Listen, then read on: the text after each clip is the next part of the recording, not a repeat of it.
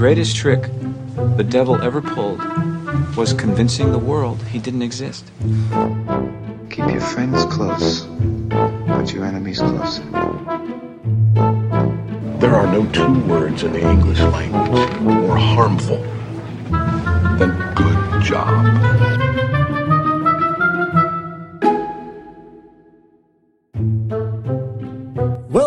To the Make Remake Literary License Podcast episode with Keith Shago and co-hosts Vicky Ray and Steve Templeman, discussing the original film and the remake, looking at what was improved upon, where they went wrong, and whether anything lives up to the original. Don't forget to have your say by commenting or sharing links, or just follow us below. Now on with the show. Got here is failure to communicate. Well, we used to look up in the sky and wonder at our place in the stars. Now we just look down and worry about our place in the dirt. Hate is bagging. Life's too short to be pissed off all the time. It's just not worth it. Life See, in this world, there's two kinds of people, my friend. Those with loaded guns, and those who dig. You dig. I'm sorry, Dave. I'm afraid I can't do that. Yeah, well, you know, that's just like uh, your opinion, man. Hello, welcome to Literary License Podcast, and it's Make Remake, where we discuss films and the original film and the remake. And today we're doing the Japanese film Pulse from 2001 the, and the American remake from 2006, funnily named Pulse. So before we get started, let's find out who's with us. We got Vicky Ray with us. Hello, Vicky. Hello, everybody. And we got Joe Rendazzo with us. Hello, Joe. Hello, everyone. And I'm your host, Keith Shago. And before we get started, let's find out what we've been up to. And we'll start off with you, Joe. What have you been up to since last time we spoke to you? Well, I'm finally over that damn sinus infection. Oh, I was going to say, you look so much better today. my, my left, left side of my face doesn't feel like it's on fire, so that's that's a plus. Um, I've been working a lot actually because um, it's it's testing uh, testing time, like uh, high school testing, like AP exams and SATs and PSATs, and I got hired to proctor exams at uh, a local high school. So I've been doing that, still bartending. Um, the cool thing about doing the the uh, the testing stuff is basically I'm just sitting there reading instructions and then like just waiting to take time. So I'm sitting there and like reading, uh, catching up on reading, and I wrote like 1,800 words on, uh, about uh, about a couple of movies that I was just like sitting there going, "Hey, yeah, there were these similarities," and I just kind of started just kind of just kind of free flowing, and I'm just like sitting there on my phone, just like typing away, and all of a sudden I'm like, "Oh, wait, I I might have something here that I could actually actually do something with." Um, so yeah, that's that's been pretty cool, but it's mostly been like um, like I've basically just been home to sleep for the last couple for the last like two weeks. Monday's to be my first day off since April, and I am looking forward to it. Oh God, you poor baby! Now, they need to get some friggin' staff where you work. God. Well, that's the other. Yeah, the other the other place is really short staffed too, so it's like I can't even take off if I wanted to. Mm-hmm. What about yourself, Vix? What have you been up to? Trying to stay away from the human population as much as possible. Yeah, actually, not a whole lot. Um, it's getting to that point of summer. I'm trying to find tickets to go back to the old homestead, and things have gotten really expensive. I, don't you guys miss the one, the, just the the flights where it was just to take you right there? You didn't have to stay in Atlanta or Charlotte or or oh, scare me airport in Chicago for four hours, sometimes a day. It's so. I mean, nobody does straight shots anymore. But other than that, um, my garden is really looking good. I think I finally figured that out. And um, what I've been, I've been really been watching a whole lot. Um, except I finished watching Lore. I finished watching Outer Range, and it has only eight episodes, and I was pissed. So that means I got to wait a whole year to see what happens. And the storyline was great. I love it. Um, I started watching Hammer House of Horror. They got some really good, good little stories and stuff. They're, Oh, they're quick. They're like quick movies, kind of. I think. I love those. Have you never seen those? I just I just found them. I love them. I've been watching those. And there was thing I wanted to what's it called? Um, Woodland Dark something or other. It's about folk. It's about folk horror, and I haven't started it yet, but that looks really good. I saw some of the uh, coming. Uh, well, I looked up the coming attractions or whatever you call them these days. And Eli Roth's History of Horrors back on, and of course there's Joe Bob on Fridays. And I still haven't seen X. Everybody said it's excellent, and I still have yet to see it, but it's on streaming now, so I'll probably try to hit that up without Asher watching, of course. Mm-hmm. I think it's still like a twenty dollar rental right now. I'm gonna Is wait it? until yeah. I'm gonna. I've I'm heard gonna so many good things about it, though. I've got to watch it now. I've heard it's fantastic. and I love Ti West. You know, the the interesting thing about the the Hammer House of Horror is that when we were kids, like the Elvira VHS tapes, the big box thriller videos, a lot of those were the Hammer House of Horror, and they would just tack on Elvira introducing it and Elvira at the end, and that put it over sixty minutes, so they could actually sell it as a standalone movie. Really? Is that what? Yeah. So what I It- I it's, it's an excellent series. I love it. what I did is I, I have the DVD uh, set of, of, of the series. Um, I, I went and uh, made made myself a digital uh, digital file of each episode, and then I went and found the Elvira introductions on YouTube. I spliced them all together so that now when I want to watch them, I just throw them on that way. And I got Elvira introing and then Elvira outro.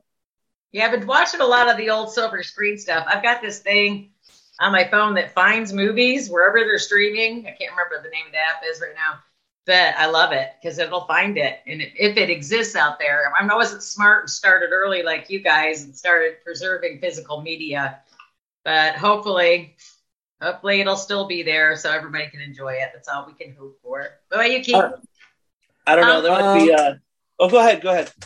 Uh, um, well, I watched this fantastic film on Netflix called Spontaneous. haven't heard of about it's basically about the senior class and they start spontaneously combusting. Oh, that sounds like fun. It's it's really well done. Now the thing is they don't go into fire. No, their body explodes so there's blood, guts, and gore everywhere. But it's it's a sweet but it's a sweet it's a sweet little film actually. It's a really good little film. So I quite enjoyed that. And then I watched um, and this is pretty much a case of um, be careful what you wish for. Where Right. um, there's about this fertility doctor, and it's a documentary on Netflix. I saw. I was going to start watching that. I saw that about the doctor who went and used his own sperm to get everybody pregnant. Well, you know, this is this is what's weird. This is a okay? true Uh, story. They had some psycho in Dallas that was doing that back in the day. Well, well, the funny thing about it is, well, it's not funny, but the thing is, it starts off with this girl named Jacoba, and she said that she's an only child and she wished she had siblings. So she goes down this rabbit hole and start, you know, the and the DNA testing, and then she finds out she's linked to like 15 people. Anyway, it comes out that it. basically this happened like 94 times. So so far, 94 people have come out of the woodwork, and she, you know, she's very angry and all this other stuff. Of but- the mothers are pretty damn angry too. Well, I mean, it's artificial insemination, and the thing is, is that you know they weren't going through a catalog going, "I want this donor or that donor." It was all, I mean, it was like very early days in those days. Now, th- I mean, this is not using the doctor whatsoever, so let's get that out of the way.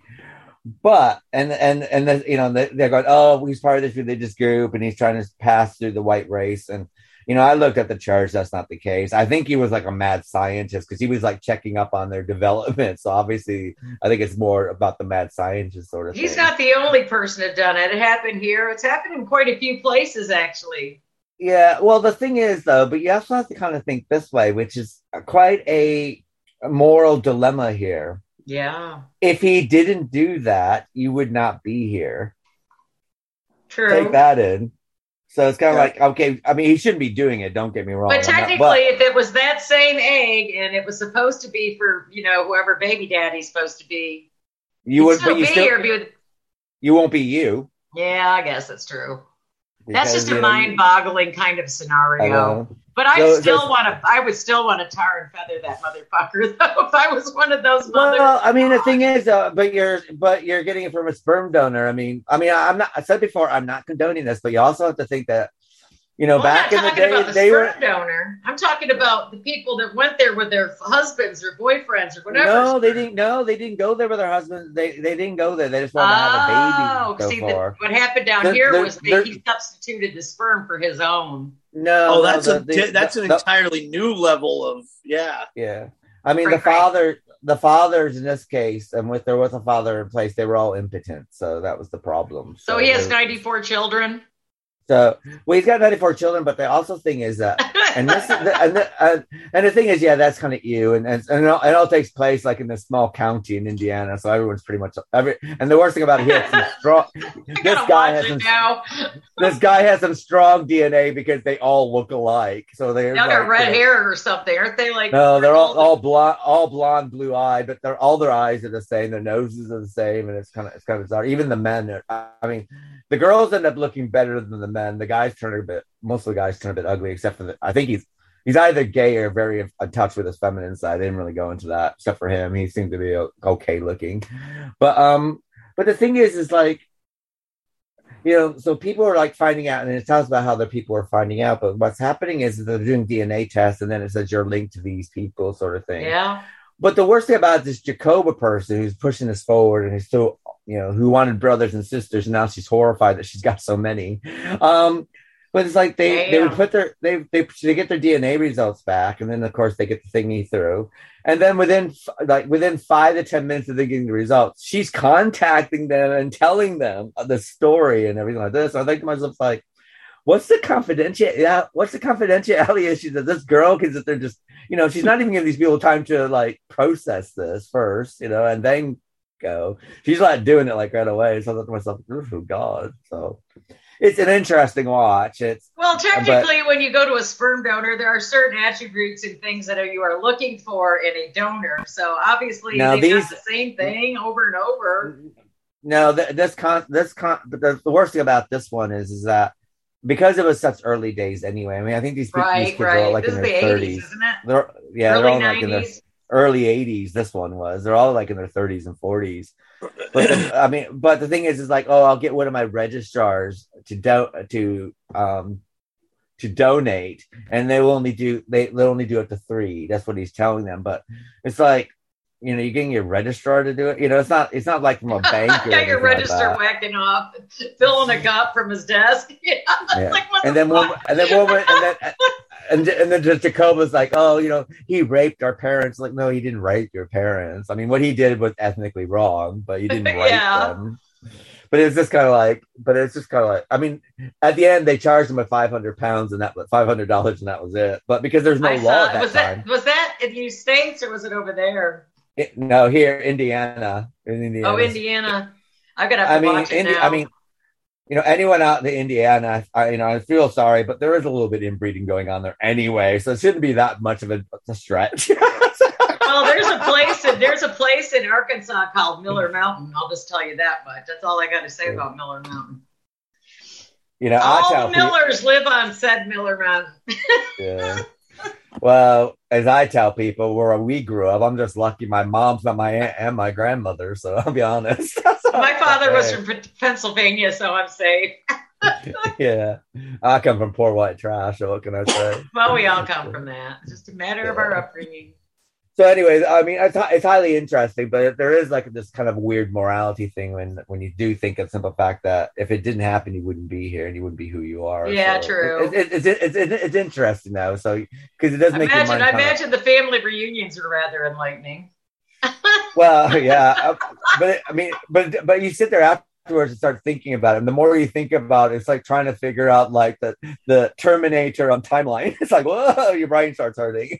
So, That's just wild. Yeah, some guy did it down here, and he was. I had friends that actually went to this person back in the mm-hmm. day, and he was supposed to be using the father's sperm, but he was using Yeah. slipping a little of his own in there, and so well, see that now that now that now that is wrong. If something happens and that's what you're you know, and you're slipping, you know, if you're if you're bringing your But husband, even if you're not, but even but you're looking for certain. I know that there's questionnaires and certain attributes. Because I've known women that have gone to sperm banks, and you know, you want this guy with this kind of IQ, this kind of hair color, you know, some. They're yeah, but let's be let's be gonna cookie cutter though. kids here. but I mean, how but how do they know these people who are donating their sperm have this IQ? What they got someone from Mensa there? know. Can you do this Mensa test for us before you sit there and jack off into a cup? you know what I mean? I mean, uh, Yeah, that's a good point. Good point. it could be I- I- anybody. And Yeah, I think it's more like like like what do you do for a living? Okay, this guy's a doctor, but do they check on that? well, you know, chiropractors are considered doctors, and that's only like a that's that's less than a year of medical. That's not even medical school they go to. I, I- I was like, I, I, I was like, I, I don't, I don't think it's, I don't think they're officially considered doctors, though. I, You know, they call themselves doctors. yeah, I was like, they They call do. themselves that. Dentists call themselves doctors. Some dentists do. Doctor of dentistry. Yeah, but the thing the thing is basically is, is that you know let's face it, people who are normally quite worldly and you know these you know Brad Pitt and people like that don't really tend to donate at a sperm bank, do they? No, You know, and the thing well, is, unless is they're, like and college just- and kids who need extra that's- money. Yeah, so if they're a college kid and they're young and strapping, 30 years from now, they might be alcoholic and drug addicts in the back of an alley somewhere. So you don't know, do you? So then, so No, you don't. That's kind of weird. That's bizarre. I mean, Jeffrey Dahmer went to college at one point. oh my God, that's a scary thought. Jeez, you still, you, You know, don't- you know, but you Charlie don't know, Manson do still you? got kids out there somewhere too that are still Charlie's, breeding. Char- Charlie's Charlie's got a whole orphanage full of kids out Probably. there somewhere. Some people just should not be allowed to breed. I'm a firm believer in that. Always have been. Scary. yeah, but but, it, but it, it's a weird, it's interesting, you know, conundrum. It's an interesting thing. story. I think I'm going to hit it up this weekend. It's What- only what's like an hour and a half, so it's not you know it's not like so now I'm part- intrigued more. I saw it and I watched Mm-hmm. the, you know, how they do the whole spiel, like the whole minute or two introductory to the movie. I just, I never, I didn't turn it back on. I mean, they, was they do kind of twist it a little bit though. There's some stuff in there. It's like I'm watching. It's like okay, that's not true. That's not true. Like they're sitting there saying he gave us, you know, he's giving us all um, Im- immune um, immune diseases, um, and it's like immune um, suppressive diseases because I I my bloods are positive for rheumatoid. It's like mm, that's not true because if you if you got rheumatoid arthritis um, 86% of all population have a po- uh, positive rheumatoid arthritis. So They have the marker for it. Yeah. But the thing is, you don't have rheumatoid ar- arthritis unless you have a, a positive anti CCP. So you need both of those to have rheumatoid arthritis.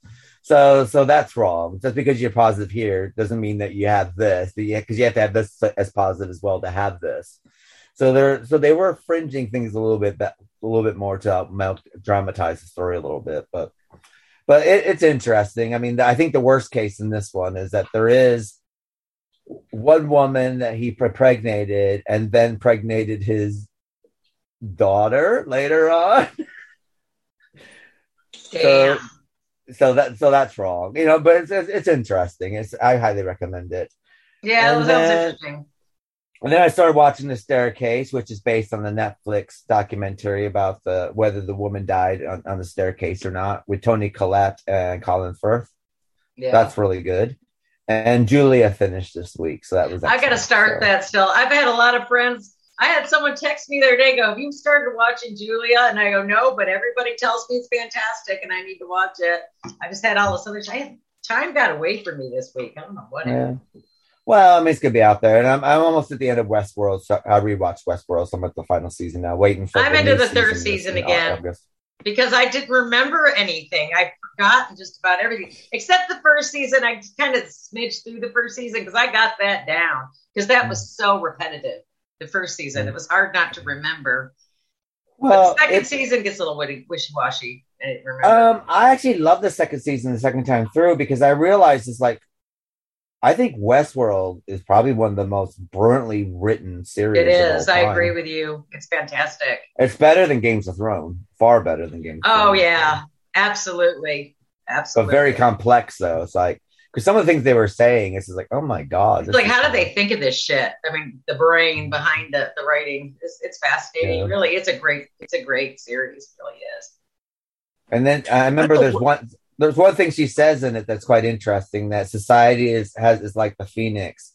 If you want a new society, you have to burn and demolish the one that you're in. It's like Well, looks like that's presently underway.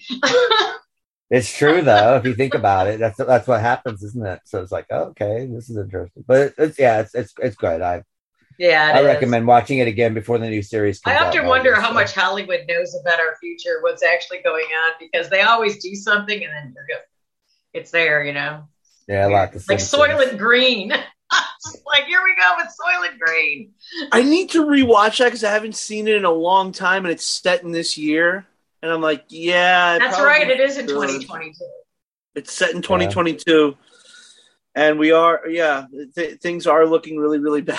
I won't eat any of that shit. I will not eat it. So they, well, like everything it. now is plant. Everything now is like it's really hard to find real food because everything's like vegan plant food now. It's like, oh god. It's like you can I have know. plant food, but do you have to replace the shells, all the shells with it. It's I like know. I want a brownie. I don't want a vegan brownie. I want a brownie. I know. I want one with eggs and fucking oil, bitch.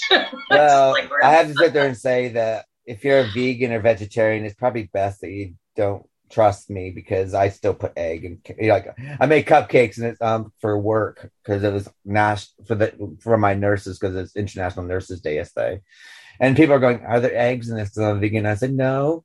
I mean, there was, but it doesn't matter now. So they've already eaten it. So Well, why would you ask that after you already started eating it? no, they asked me. They asked me before they ate it. So, and I just said, no, there's no eggs in it. Why would I put eggs in it? I go, I know that people are vegan here, but I mean, there it is. oh my god. But I mean, but but it's okay if you don't know about it, isn't it? Yep. What you don't know ain't Now- gonna hurt you. now- Now, if they if they had an egg, um, if they had a, if, you know, if they were a, an egg allergy, then I would tell them that's different. So, but I used to invite my vegetarian friends over to my house to have spaghetti bolognese and tell them it was corn, but it was actually mince. they didn't know the difference. I, I'm trying to slide by. Well, like if you're making a lasagna, you know, tell them it's turkey burger or something in there. I refuse to make turkey pepperoni, turkey burger, any of that stuff in lasagna. It's going to have meat in it. It's going to be sausage. You know, I am tur- not turkey mince, but turkey mince is very good in, for chili. Actually, you can do it in chili. It's I haven't tried it. I haven't tried. No, you, it's very good if you're using something that has a yeah. If you have like a, you, I like a- deer a- chili. well, if you have if you're using something that has like a strong um seasoning like chili does, then you can get away with that with, with that kind of stuff. You know, it's a bit like corn. Corn's fine, but you just got to make sure you have a strong sauce to go with it. right. You know, because it has no flavor. And I'm still trying to work out that if you're a vegetarian and you don't want to eat meat, why do you want to eat something that tastes like chicken? I still don't understand that. It's like, why do you I want think that's- I think that's more to convert people who aren't to get them to try more vegetarian options. But you know, why eat bacon when you can just have chicken? Because I, could- I call it bacon. is this made with bacon or is this chicken? I'm Anyway. just, I mean, everything's disappearing over here anyways. it doesn't really matter. So, Yeah. yeah, it's here as well. So, well, anyway, what we're going to do now is we're going to cut the Fiery Kitten podcast, where you can sit there and listen to Fiery Kitten podcast and take it away. I'm Austin Lugo. I'm Andrew Harp. This is With Nothing to Say. And let's talk about movies. With over 3,000 films log, Andrew and I, best friends since middle school, have dedicated our lives to watching, making, and talking about movies. Each week, Andrew and I handpick a movie he's seen, I've seen, or neither of us have seen, and dive deep into anything and everything two wannabe cinephiles could ever think of. From horror to dramedy, we do it all. So join us as we talk about everything movies, and maybe you too can become a bona fide cinephile. Hello, welcome back to Literary License podcast. We're discussing Pulse from 2001, which is a Japanese techno horror film directed by Kiyoshi Kurosawa. The film was scheduled in the Un Certain Regards section of the 2001 Cannes Film Festival. The movie was well received critically and has a cult following. An English language remake, so also titled Pulse, debuted in 2006 and spawned two sequels. The script was also adapted into a novel by the same name by Kurosawa himself.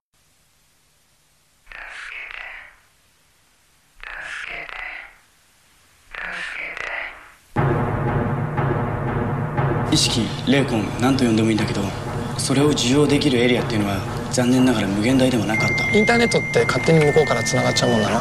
でもいつか必ずいっぱいになる。そしたら魂は別のエリア。つまりこっちの世界へ進出してくるしか方法がない。してみんないなくなるんだろつまり回路は開かれた。それ貸して！ああ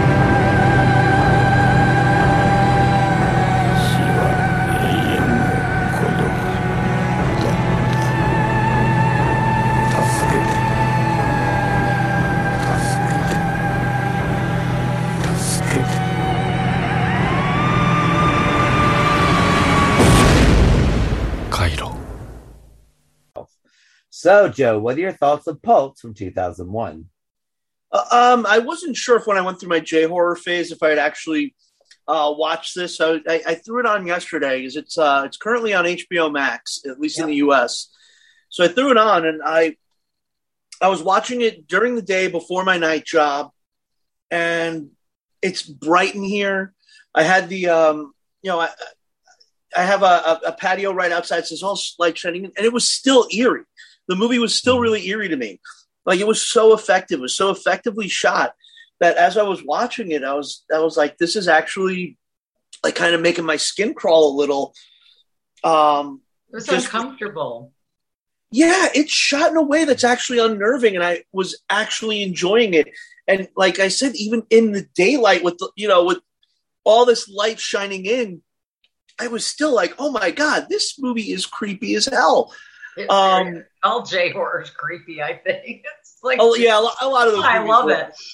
Um, it was. It is really, really an effective movie. Um, I know I, I hadn't seen it before, though. I think I've seen uh, the scene where the girl falls off the uh, the uh, or plummets off the tower. I think I'd seen that before That's my that did favorite look part. familiar.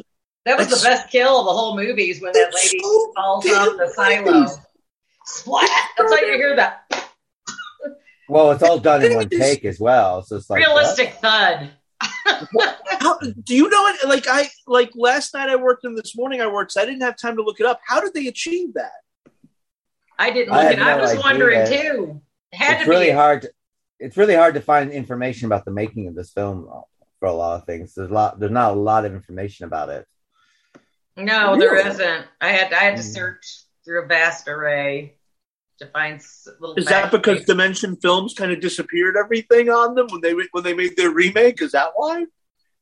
Well, I also think that basically, I mean, even if, I mean, this is a weird J horror because I mean, if you look at the way that the subtitles are done, the subtitles are done kind of like not what you're used. You're quite used to like sharp subtitles, and the Right. subtitles are not sharp. They're very ghostly across the thingy, and then you know, then there are some bright scenes where you're kind of like, what's that? What's the middle two words there, sort of thing. Yeah, I had a hard time reading here and there. I texted you But- guys about that yesterday. I, said, Oh, I took a picture of the that's screen. I was like, use yellow subtitles. Something. Yeah. So it's Like almost white like so- subtitles. there are all these white computers. Like I can't read a fucking thing.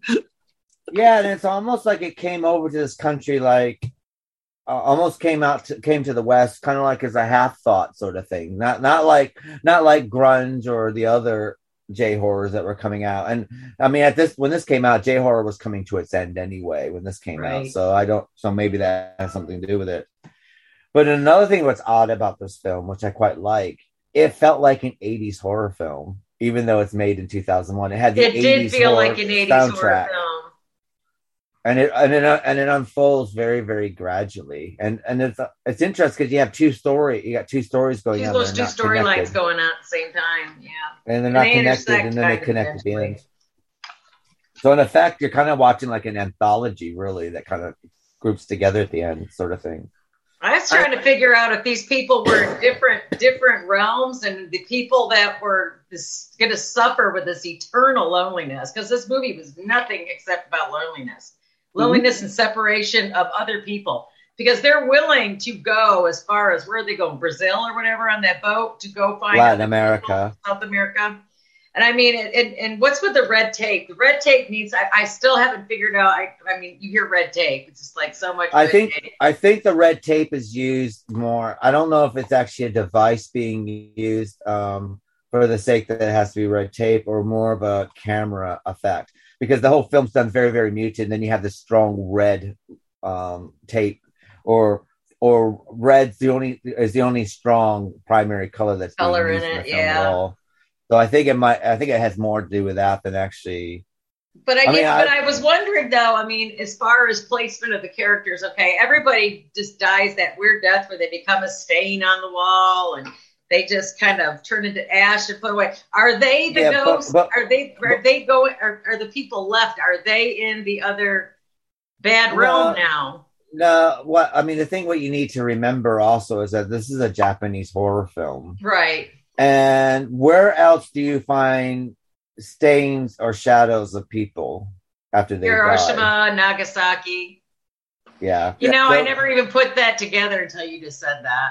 Well, I went. really I, I went to I, I went to Hiroshima. I was in Japan for I think it was about six weeks, basically, and um, doing a job there. And basically, I did go to Hiroshima, and basically, the people are there's just shadows on the pavement where they died. I've seen sort of pictures. Yeah. So I think so. I think that I think that has more of a nod towards that sort of thing. I think you're But- right. I think you're right about that. But I thought that the, the scary part, I, I thought, well, there wasn't no jump scares, the usual, you know, kind of looking back. But the, you know, the one thing that creeped me out is when, uh, what's her name? Harway? Har, I, I can't say their names. But uh, she's looking at the computer and she's seeing herself in an infinity screen. So technically, whatever that is, is behind her looking at her and projecting that onto the computer. Yeah. Well, I think Pulse. What you can also say about Pulse is that it's kind of foreseeing our future. With technology, as we know, with social media, where people are more are supposed to be more and more connected, there seems to be a lot more loneliness going on in the world. I agree with though that, everyone's more too. connected. And Pulse is before Facebook and social The media, and internet before craze. And and before dating apps and so on and so forth. And it's quite interesting when you look at it from that point of view that basically the whole thing is this fear that you know that technology the technology is bringing these people forward and it's creating this such a dense loneliness that you want to commit suicide because you don't want to because you just feel so dark and alone and I depressed think that I read that prior to this movie being made, there was suicide. Um, suicide. What do they call it? Suicide not packs. Well, I guess they're packs, but there was like clumps of suicides going on in Japan, Hmm. and I think he derived some of that from here.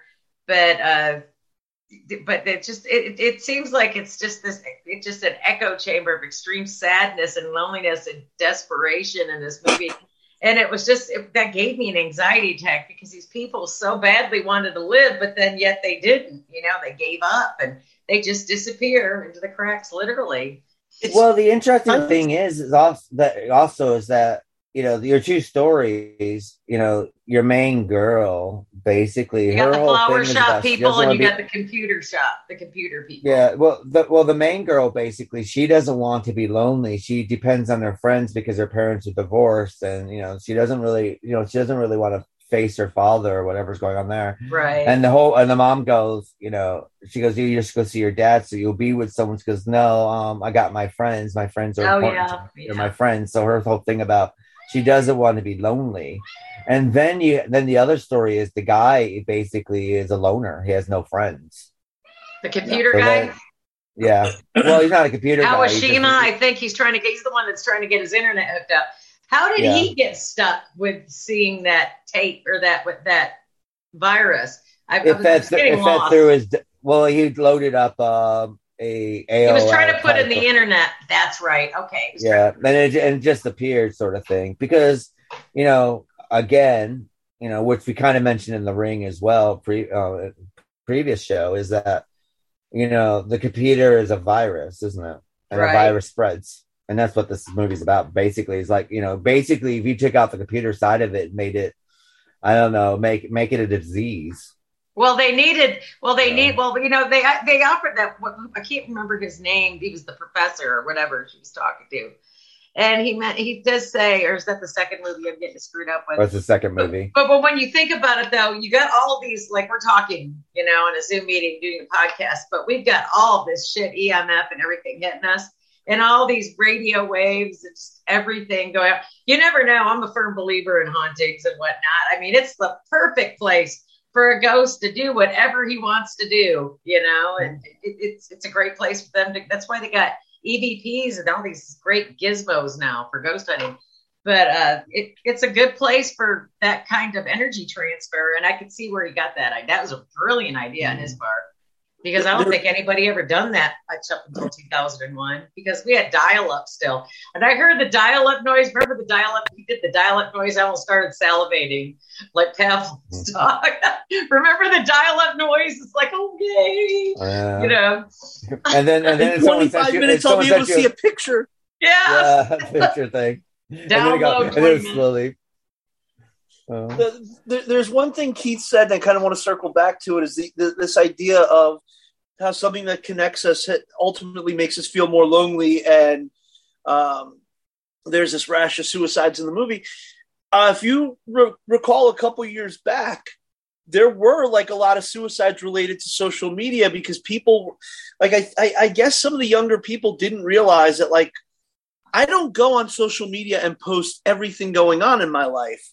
Um, like if I if I'm like 10 years ago, I was going to a lot of film festivals. I was traveling a lot. So if you were to look at my social media feed back then, it'd be like, oh, here I am in a suit on the red carpet of the Beverly Hills Film Festival with, you know, with, with, with my girlfriend.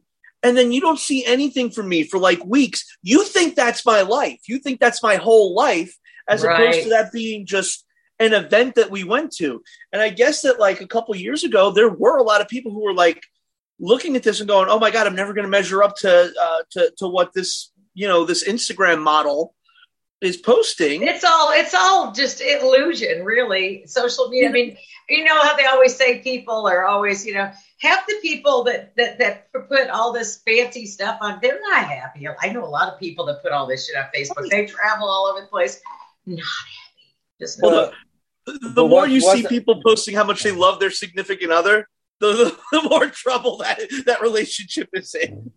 What about people with the extra Facebook? Like they have the married Facebook, you know, Oh, the, the you know like a congealed name, like it, Like- jo- like Ben and Joan. yes. But another Who thing you have cheating? to remember, but whether you're Instagram or or whether you're uh, Facebook, what you have to remember is is that you're giving you're marketing your idealistic life anyway. That's what you're doing. Exactly. you- and another thing is is that basically it's a live photo album. And the thing is, and what what and when photo albums from before social media, what and photo albums, what do you find in your photo albums? They're not days where you're feeling miserable. They're things when you're doing things. When You you're know, I mean, okay, there might not be there might not be pictures of your food, what you're eating, but they're like you take pictures during happy occasions, whether it's weddings or birthdays or your child's first steps or whatever, and that's what you find in a That's what I miss album. Yeah, about you go on vacation. You're going. That's to, when social media was fun. Well, social media always has been an artificial, has always been a slightly artificial because the thing is, you can be, you can do two things on social media. You can be the grumpy bastard who bitches about life and everything going around in it, or you could be the person who has a saccharine life and just shows how wonderful your life is. But at the end of the day, the reality is in the middle somewhere anyway for all of us, sort of thing. Yeah. We have good days, we have bad days, so forth and so on and so forth. Now the thing is, you don't want to be one person who's going to sit there and talk about, oh, woe is me, life, life is so horrible, da da da, because it's embarrassing. Like I remember when I was going through my divorce, and I remember, um, and, and I was posting stuff like, oh, you know, I'm, you know, I'm moving out for the first time, getting my life back, and you know, I'm writing stupid shit like that. And the worst thing about it is a year later, you know, it's like these posts come back and haunt you. It's like this is what you posted a year ago today, and you're like, Jesus Christ, this is pathetic. You know what I mean? You're like But the beauty of that is, I delete a lot of those. I'm like, I oh, do look too. at that. I I, go, do. what the fuck was I thinking ten years I ago? have- Holy shit! I have, you know, but it's not even 10 blink, years blink. ago. It's like a year. It's like, even if you're depressed, a year later, your life is different. You know, you know, if you keep, you know, like all of us, we have good days and bad days. And Right. what you find is that when you have the bad days, then you feel something like, God, I feel so sappy and I look like I'm attention seeking. Because that's what it comes across as. Or you have it, then- and we all know we, we all know the type that gets on there and just they got everything wrong with them. They got every possible disease known Yeah. to man. Or they're the on the other hand, they're walking around with a strapping badass, you know, speedo or a bikini and say, "I don't care what anybody thinks. Just be your best self." well, I mean, you know, but putting you have to, but but but another thing is that you also have to you know, we are uh, we do enter you know David Lynch territory here, you know, as well, like a Twin Peaks esque kind of situation right. here. I love that. Where show. you know, like if you take the Netflix series about the guy who murdered his wife and children, and on social media, I mean, they're this this is the idealistic family. This is what's being posted. Yeah. Oh, she's so happy, but apparently, I mean, you know, she- Is that the two kids they he put in the water things? Yeah. And Yeah, before we awful. before you send me an email, I'm not saying that she deserved it, but she was a bit of a bitch. You know what I mean? She was, you know, she's like posting all this stuff, and she was quite a negative, horrible person. But she's posting all this stuff about what beautiful family, what a beautiful marriage she has. Then, of course, like a David Lynch film, you scratch beneath the surface, and everything's not what it seems. Right. You know, and that's another thing you have to remember with social media is that, you know, if you're working really, really hard to paint this life that you're in and you're working at it, chances are your life is not as rosy as you're trying to portray it to be. Now, if you're like me, I mean, if you're like me, I just, you know, I, just, you know, I don't, I very rarely post outside of this show. If I do post something me of me or something like this, is because someone's posted something of me and I'll, you know, forward it on sort of thing. But it's not like, it's no, it's never overly anything. It's just, you know, like Inst- Instagram's probably the worst culprit. Instagram is basically. Oh God! people- Everybody's beaut. All the beautiful people on Instagram. Everybody's doing everything on Instagram. Yeah, but they're all filtered.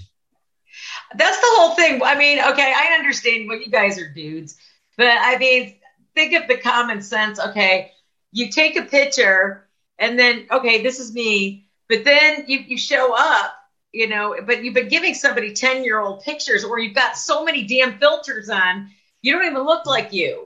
And then Well, what, what are you welcome supposed to, do when you meet welcome this to person? dating apps. Welcome to dating apps. I was going to say that that was one thing that I remember uh, be, being proud of when uh, when I met a I met a woman that I met on a dating app. She's like, "Oh my god, you actually look like your pictures." I was like, "Well, yeah." I'm Like, I realized how uh, that apparently. So like, eventually, we're going to have to meet in person.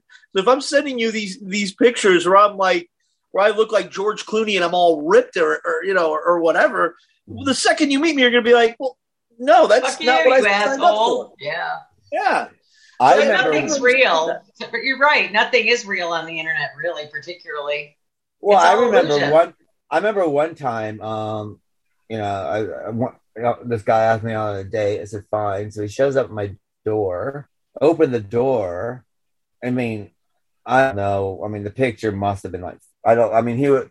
He looked. I mean, he looked old and wrinkly. Like basically, death was. I mean, he looked like the old guy from Poltergeist, waiting for Carol Anne to come in whatever his name is. yeah. And I, I open the door and I go, he's like, hi. And I go, I go, this is not happening. I go, you're a fucking liar. I go, this is not happening. I go, I go, when did you have your pictures taken? I go, how many decades was that? There was there even cameras back then. He got really upset with me and basically Start he's like- going, God is in his holy temple. and then, but then again, he, he tried. He, tried to pour some way in. I going, I'm sorry, but this is not going to happen. I go, you force yourself in. I'm going to have to punch in the face. Oh, I would be upset too. That's happened to me before back in the day. Thank God for Scott.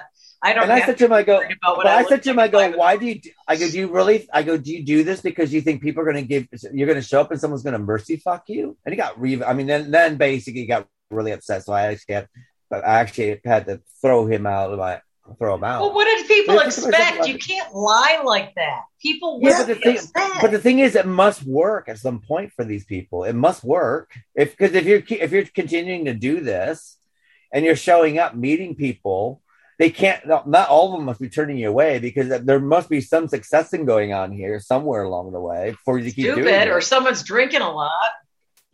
You- well, I mean, you have to be in this instance. You have to be drinking a lot and probably taking a lot of meth, and and still you would need to have you know some kind of weird glass.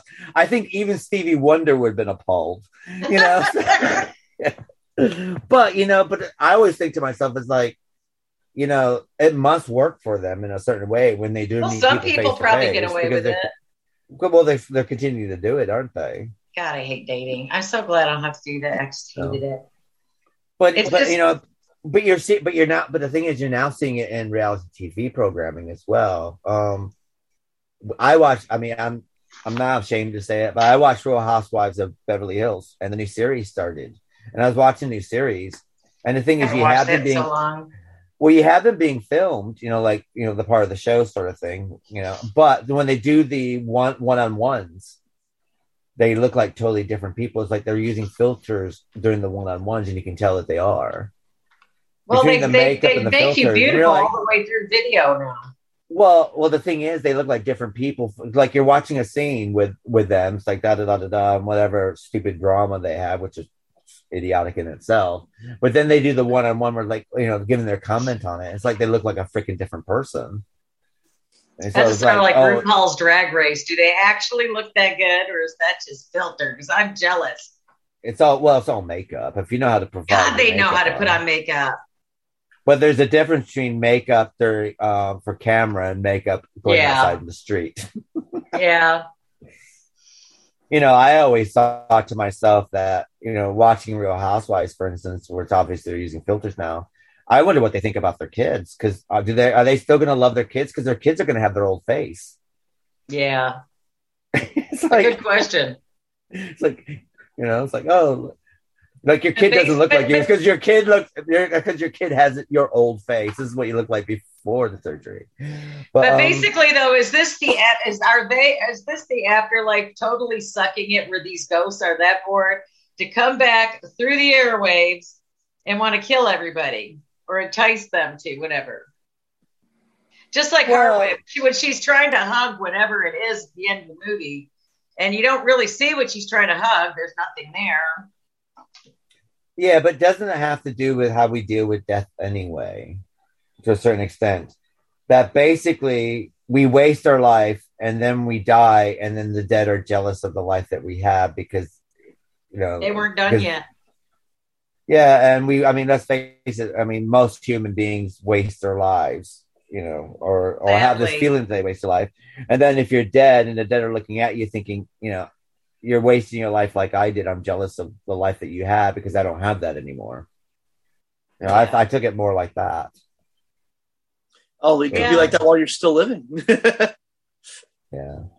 No, it just it could have got. I don't know. It just it just seems like it, it's that it was just about eternal loneliness, and it was coming through the airwaves. You know, and I mean, it- everybody's lonely. Did you not notice that? Even in both movies, it's all about loneliness and being alone. Yeah, but is, isn't that isn't that what we're all scared of anyways? Dying alone, being alone. yeah, in that in that in that uh, as far as the human condition is concerned um even through psychiatry normally most depression are based around being alone and no one understanding you and no one being there and so on and so forth. And you know you're in a lone island in the middle of an ocean on you know with no inhabitants. Well, it's why when uh, when you see a lot of these people who are you know really intelligent, these real like high high level like geniuses, a lot of them commit suicide because when you get to when you get to being that intelligent, nobody else you know you've got nobody on your wavelength, and that's where you know a lot of these geniuses or are turn. you struggling with mental illness, like Naomi Oh, Judd, that for instance? You know, that was a real sad suicide story. She just couldn't even hang in there to that day to get inducted into the Country Hall of Fame. You know, it was just really sad. That, I mean, Yeah. sometimes yeah, you're just it's you're you're so you're so good at something, you're so unbelievably talented at something that there's nobody on your wavelength, and you feel lonely. You turn to drugs, Yeah. and yeah, you could end up just just offing yourself because you're like, well, shit. Like Keith said, I'm this island on my own, and nobody's around. Nobody gives a shit, or if they do give a shit, they're never. but this gonna, you turned know- out to be a virus. So, well, interestingly enough, we're talking about how the internet is kind of phony. We all know it is. We deal with people on it all the time. But I mean, mm-hmm. but when you're when you're watching this, I mean, is that the virus? I mean, is he trying to relay that early years? I mean, that the, this this is a virus that we're dealing with on the internet. Well, I think Facebook Well- is the biggest virus on the internet, but I just like to keep in touch I mean, family. I mean, first of all, I mean, uh, um, in this one, in, in this in the Japanese version, he fell across it. It wasn't something that he was making to do or looking for something. It just happened to right. happen, sort of thing. Um, the the second one, then we covered that. That's more that that's a bit something that's actually people were looking for something that's kind of ridiculous. Right. Right. Here it's just something that filtered through. But you also have to remember what do they say is that it's kind of like the Guf in um in Judaism that basically there's no, there's not an infinite number of souls. There's only a a finite number of souls, and when that Guf is empty, the seventh seal the seals will break, and that will bring apoc- the the apocalypse as far as biblical is concerned. Here, what you got is that basically, um, the afterlife is not an inf- you know that it, it's not going to be able to take everything. So basically what happens is that once that number hits it's going to start spilling over into reality. And because there's no more there's no more room in the afterlife. I know i don't know if japanese i mean they don't really go into heaven and hell and everything. And you know but so i don't sure i'm not i'm not very versed on their religious as far as their Right. religion and what they believe in that. But he does sit there and say that basically once that number hits and now it starts spilling into our reality which will re- which will be the end of humankind. So it's almost like an apocalyptic thing anyway. Because It's, basically it's very Dawn of the Dead when there's Yeah. no more room in hell, and and, and that's, That's actually true. there's a lot shall of walk the uh, earth when when I was uh, when I was watching it yesterday, there were a lot of nods to different uh, horror movies and horror filmmakers that I saw in this, which was uh, In really this really movie, Yeah, uh, Mm. I, hang on, let me pull up because I was writing them down as we went along. Because like the way the uh, the ghost girl was moving uh, with the the guy that got killed behind the couch. When I was looking at her, I'm like, it kind of looks very David Lynch like with the with, with the way she was moving around. Um, david very cronenberg-esque as well yeah, yeah, Yeah. very very much Cronenberg. a Cronenberg movie too. you know with the muted colors and the whole 70s vibe that's going on in it yeah. You mentioned the you mentioned the soundtrack and how that the, I, I mentioned uh, the soundtrack reminded me very much of Suspiria with uh, the cries and the sighing that were Yeah. worked into the music. Um, the scene where she kind of comes over the couch at him uh, reminded me of the 1989 version of The Woman in Black. Um, it did. Yeah, you, it did. Yeah. Those I like the 1989 one too.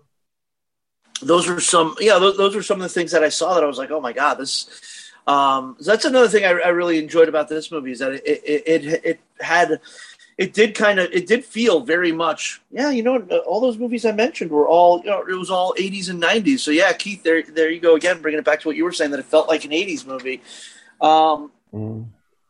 I, I I just loved how much uh, how much this movie did kind of feel like it was kind of pulling in from other stuff. It's like, oh, this worked here, and yeah, I didn't even think of it at first until you mentioned it when he says, yeah, the the, the spillover from because there's no more room on the other side. Yeah, that's very Dawn of the Dead, also. Hmm.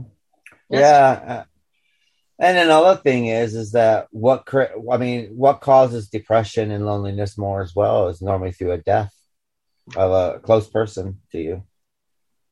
So, and then look, and, and that, and that's basically what they say is looking into the eyes of death makes you understand your own mortality and doesn't really, but you know, there's two things that happen when someone dies close to you anyway. You either, you know, you you either mo- you mourn them then what do you do afterwards you have to like either enter life again or some people never enter life ever again True.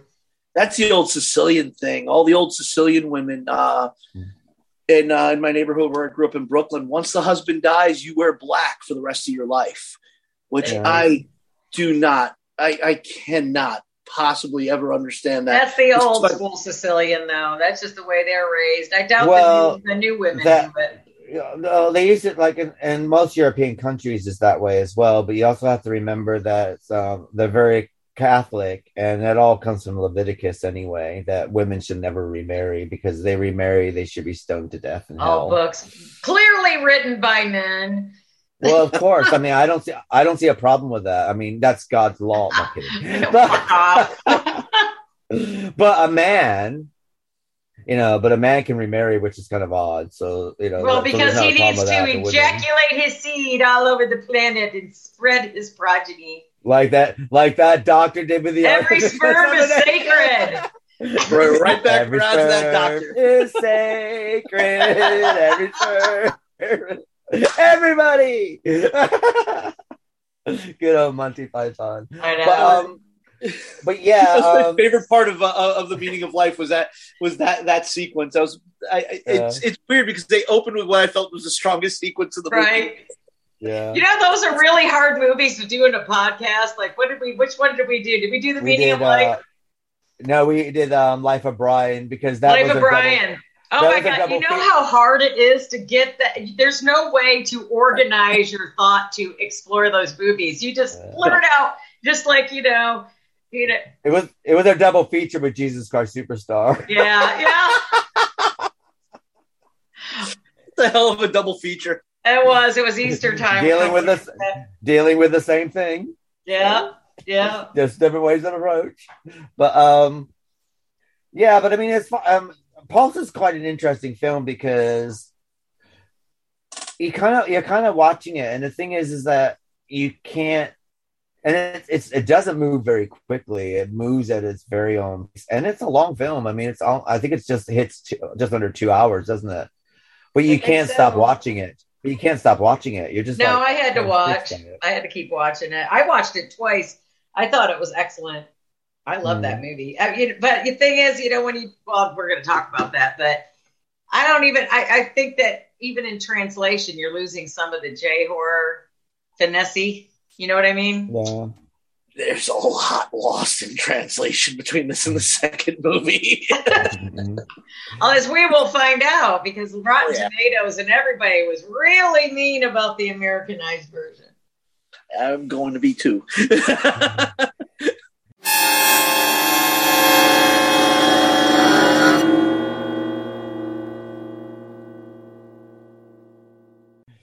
And as we go there, let's discuss Pulse from 2006, which is an American horror film written by Wes Craven and Ray Wright and directed by Jim Craven- Is a remake of Kara Kurosawa's 2001 Japanese horror film Kairo. The film stars Kristen Bell, Ian S- Somerhalder, and Christina Milian, and the film spawned two straight to DVD sequels, Pulse 2, Afterlife, and Pulse 3, both released in 2008. We should also remember that Wes Craven was going to direct this. That's right. Um, and due to um, unforeseen problems, it was delayed, which made he could not um, re- um, he could not. He said there's movie. nothing of him So- in this film. quote and so unquote. Ray Wright had to rewrite the film, and that's what we got Pulse. So what we're gonna do is cut to the trailer and be right back to discuss Pulse from 2006. Josh? Josh, it's Maddie.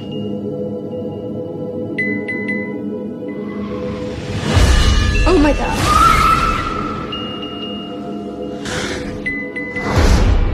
Why did he do it? I don't know. That's what's driving me crazy.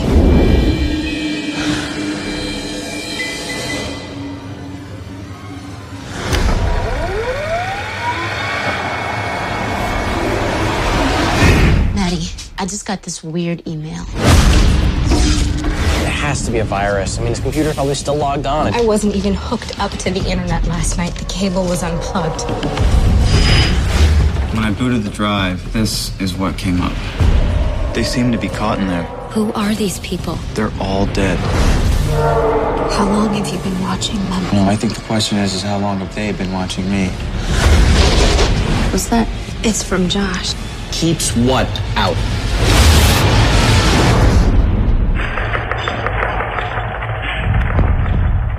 What if the dead Oh my god.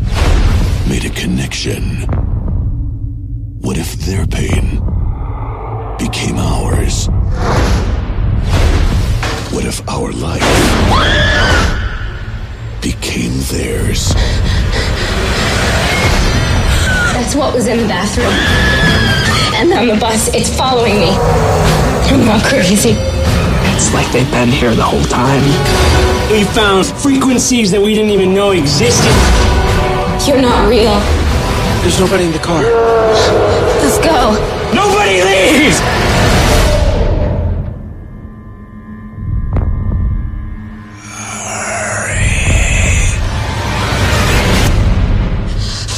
What do they want?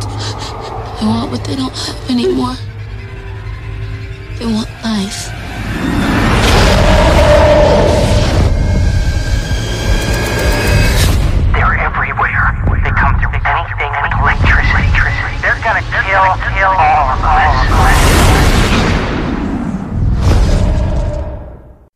Welcome back to Literary License Podcast. We're discussing Pulse from 2006. Six, starting with you, Vicky. What are your thoughts on Pulse from 2006? Well, I was waiting to hear Ass's joke, Joe give it an ass beating, but I guess we'll give that here in a second. I really liked it. I mean, I know, like I said, as far I liked the Japanese version better. I think that something got lost. As, as every time we translate movies into American culture, we are always missing the mark on something. Um, and this, this just, be, I mean, it was great. I love Kristen Bell. I didn't know that was her at first. And of course, Ian Summer, Somerhalder. Well, that's just an added bonus, just in and of itself. But uh, that's one of his first movies, I think, too. And uh, Christina Milian, I wasn't expecting her to be in there. Uh, I had not seen this before. I hadn't seen either of them before. I don't know how the the the, the J horror version got past me but uh, I thought it was interesting. I think they put a little more into it as far as not background, but a little more into added a more of a storyline in it because there's really only well, I guess there's only two stories in this, but they converge a lot more. Like she has a love interest. Kristen Bell has a love interest in whoever uh, was it Stone or Josh who died. Uh, Josh dies. Yeah, Josh, Josh is the one that dies. dies, and then there's the, the guy that buys the computer. Yeah, but I mean, I liked it a lot. I mean, I can't really see. I'm just waiting for Joe because I'm afraid to say anything because Joe's going to. Oh, no, I'm not. I mean, if you like it, then you like it. There's- You sit there looking gonna- flips.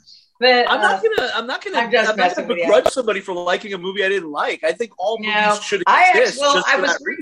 I was just really surprised that I really enjoyed it, though. I, I liked it a lot. I, maybe it's because Kristen Bell was in it. I don't know. Uh, I, I mean, but I, think did notice that little that that one cameo of Brad Yor, uh, Dor, uh, Dourif, Brad Dor- Dourif. yeah, and he was in there because you just see his face. You know, he's like the Seventh Day Adventist in the bar scene, Yep. and he just goes. "Shh," You don't see him. There was somebody else in there, but I can't remember who it was. They, I think a- I, I mean I think with the American version, I think what you have to remember is that in 19 after about 1996, 97, 2006 we're talking about. So Hollywood, Yeah, but- Hollywood but, stays um, up. I don't know how say it. No, no. What I'm saying is, with when American films, is that what we find out is that Americans attention span needs to be every 20 minutes. So you had to make sure something happened in every 20 minutes, Right. Because what happens, you would lose your interest in America. Right. What happened after 1996? And I don't know if this is because of Ritalin or whatever. They found out the attention span of Americans now has gone down to um, 10 to 12 minutes. So now you got to have something happening within 10 to 12 minutes. or Because of all these audience. electronic devices, everybody's friggin' addicted Um, to. they also think it has might have to do with Ritalin and attention deficit disorders and blah da da da. So anyway, this is what they come up. That's why if you notice now, so now what you have is where I think in what's wrong with Japan they're they're a lot. You're if you look at the way films are made in Japan, they kind of take their time, or Europe, Europe, where American films have to have everything going very very quickly. So what we got is a two-hour film kind of shoved into a 86-minute film now, sort of I would have liked it more if Wes Craven there was more Wes Craven in it. He was signed to direct it, to write and direct it. It got pulled for uh, producer Bob Weinstein before shooting, and Craven's screenplay they rewrit the screenplay was written by Ray Wright for the film. It was uh, made by the director Jim Sonzero. yeah. Fangoria, okay, yeah, there it was. Talking to Fangoria at the time of the film's release, Craven said he was not involved in the making of the film, stating, "I've had no influence at all on the film they are about to release." And it's just, I don't know if that was like a bitch slap or what, but it He sounds saw like a the train slap. wreck coming a mile away. But I yeah, want maybe that's what do it with is. I'll take the check. I mean, the director is quite interesting for this. Is that um after this and before this, he would direct cutscenes for computer games like Resident Evil Five and stuff like Right. that. He he directed cutscenes for that. So, question basic is cutting doing cutscenes for a computer game and doing a full length movie are kind of two different weird things as well. Two Is that where animals. is it? That's where he he he started out with was doing videos, and then he Uh, vi- video games. vi- videos and video games. He does the cutscenes. So when you're playing a computer game like Resident Evil, you have you know you're doing your action, and then you have a cutscene that's normally very very. I mean, it looks beautiful, but it kind of links each action piece up to like a story. That's what your Right. Cutscenes do. Well, one But thing that the you same thing, notice you're not, but you're not doing a story from beginning to end. You're just doing cutscenes. Well, they made this more of an epic world collapse, basically, though, because it was like a virus that just totally incinerated the world. There's nothing left except these two people, at least in your viewership of the movie. And you know, it, it doesn't end Well, yeah. like the other one. And it well, the other the other one, there's no, there's only two people left as well. in well, the guy, know- well, well, technically the ship captain and and the girl. well, I think that's her. I think that I think that was her father, wasn't it? I don't know. Oh, it might have been. I didn't even think that. It I could thought it have was her father. this one has an entirely other scene at the end too, whereas the Yeah. other one, the other one ends. In that, I think uh, I think in the uh, in the United States we needed to show that civilization could continue on because had to like blow smoke up our ass. We can't just have the whole world end. We we have to see all these little tent towns and be like, as long as we get away from technology, we're good. We're gonna One- be fine. things- Yeah, like that's ever gonna happen.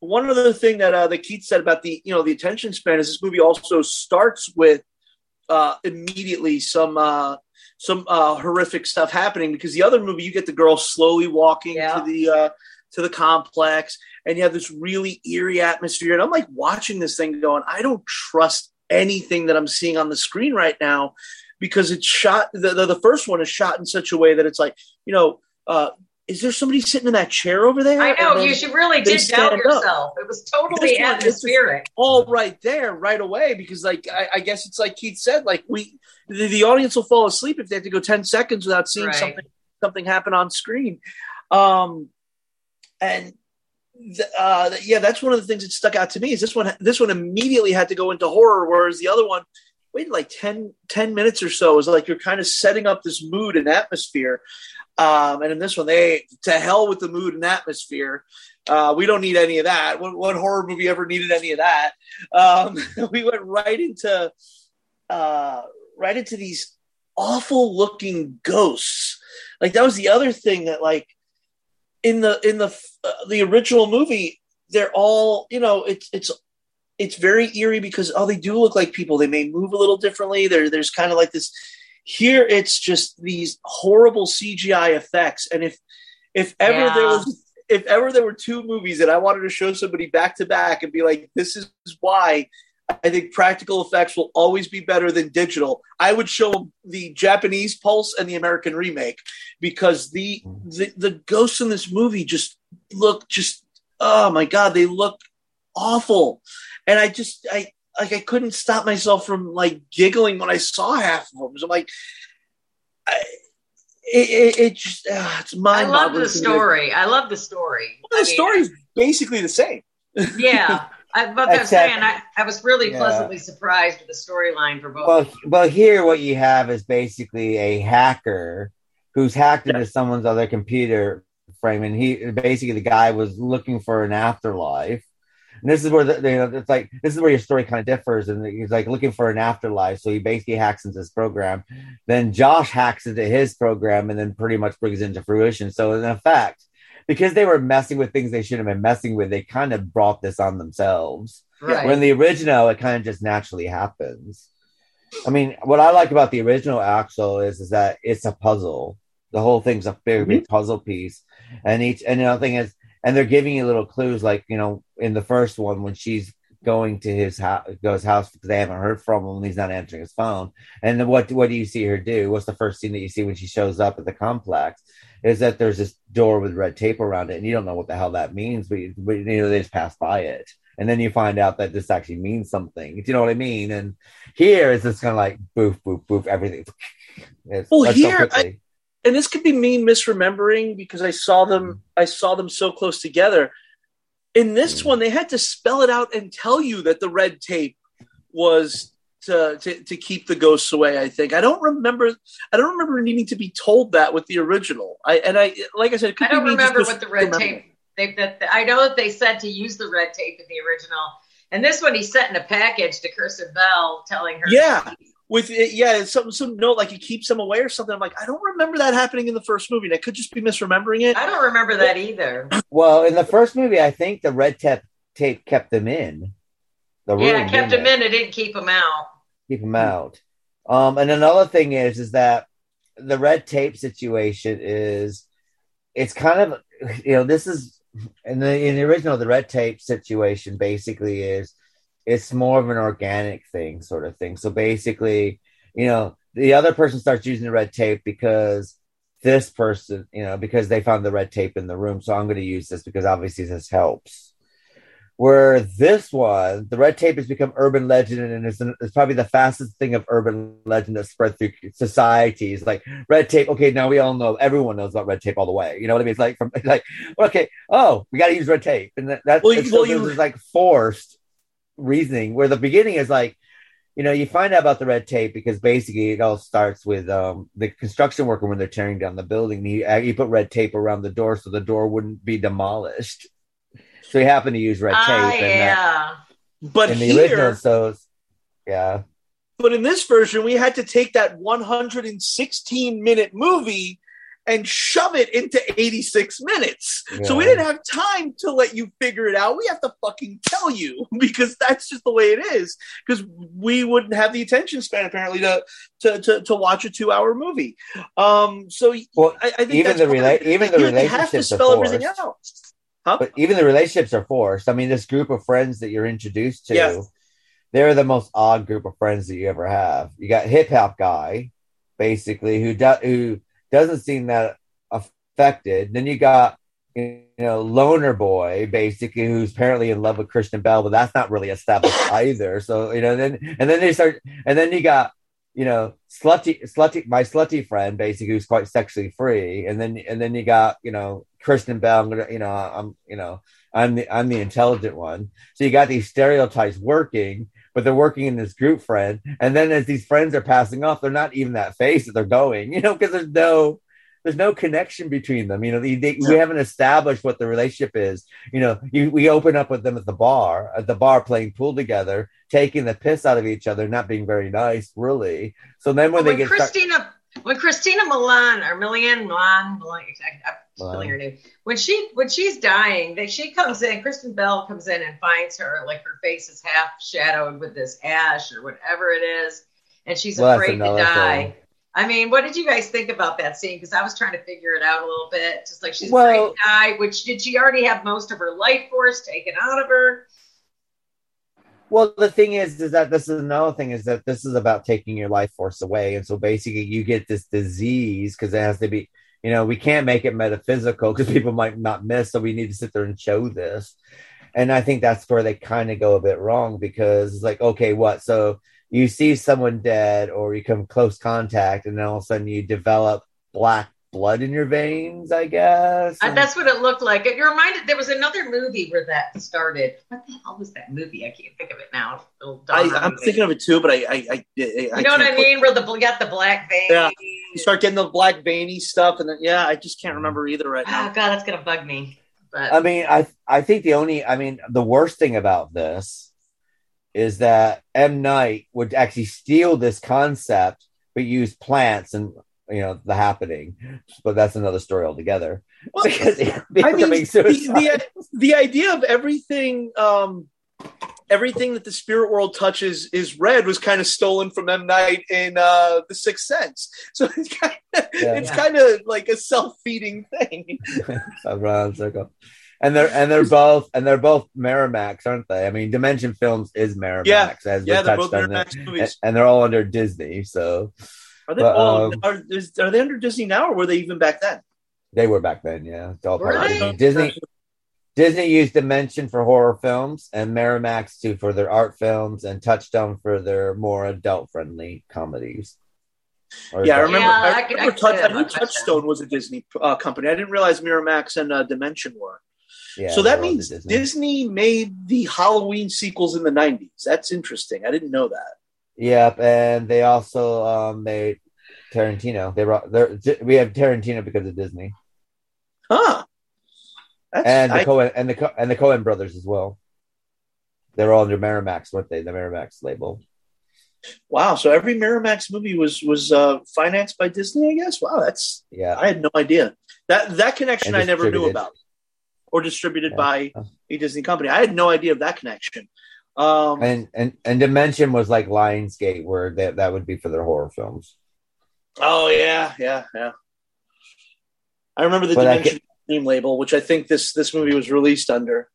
Yeah, and a lot of dimension horror films are kind of odd in their own way anyway. Um, you know, you had Phantoms, you know, and then we had the and then we had the then they also do that Stepford Wives ripoff as well with um uh what was that called? I can't remember what Oh, that's God, called. I hate it when I can't remember. Just randomly, by the way, it turns out that the director of Phantoms is uh, the next door neighbor of a friend of mine. I had Is no he? idea. Mhm. He just mentioned Uh. him. I'm like, wait, no, that's the dude that directed Phantoms. It's like, yeah, he's my next door neighbor. I'm like, oh my god, that's fantastic. Uh, So- but unless unless they thought that there was some merit in the horror film, and then they would release it under Miramax, like the Scream franchise. It was under Right. Miramax. Which But if, the if it, normally, if it was quick, it was direct to video. It would be Dimension Films for some reason. There's very few Dimension Films that actually went to the cinema. Which the, the the two sequels to this one ended up going direct to video. I haven't seen them. I don't know if I'm going to.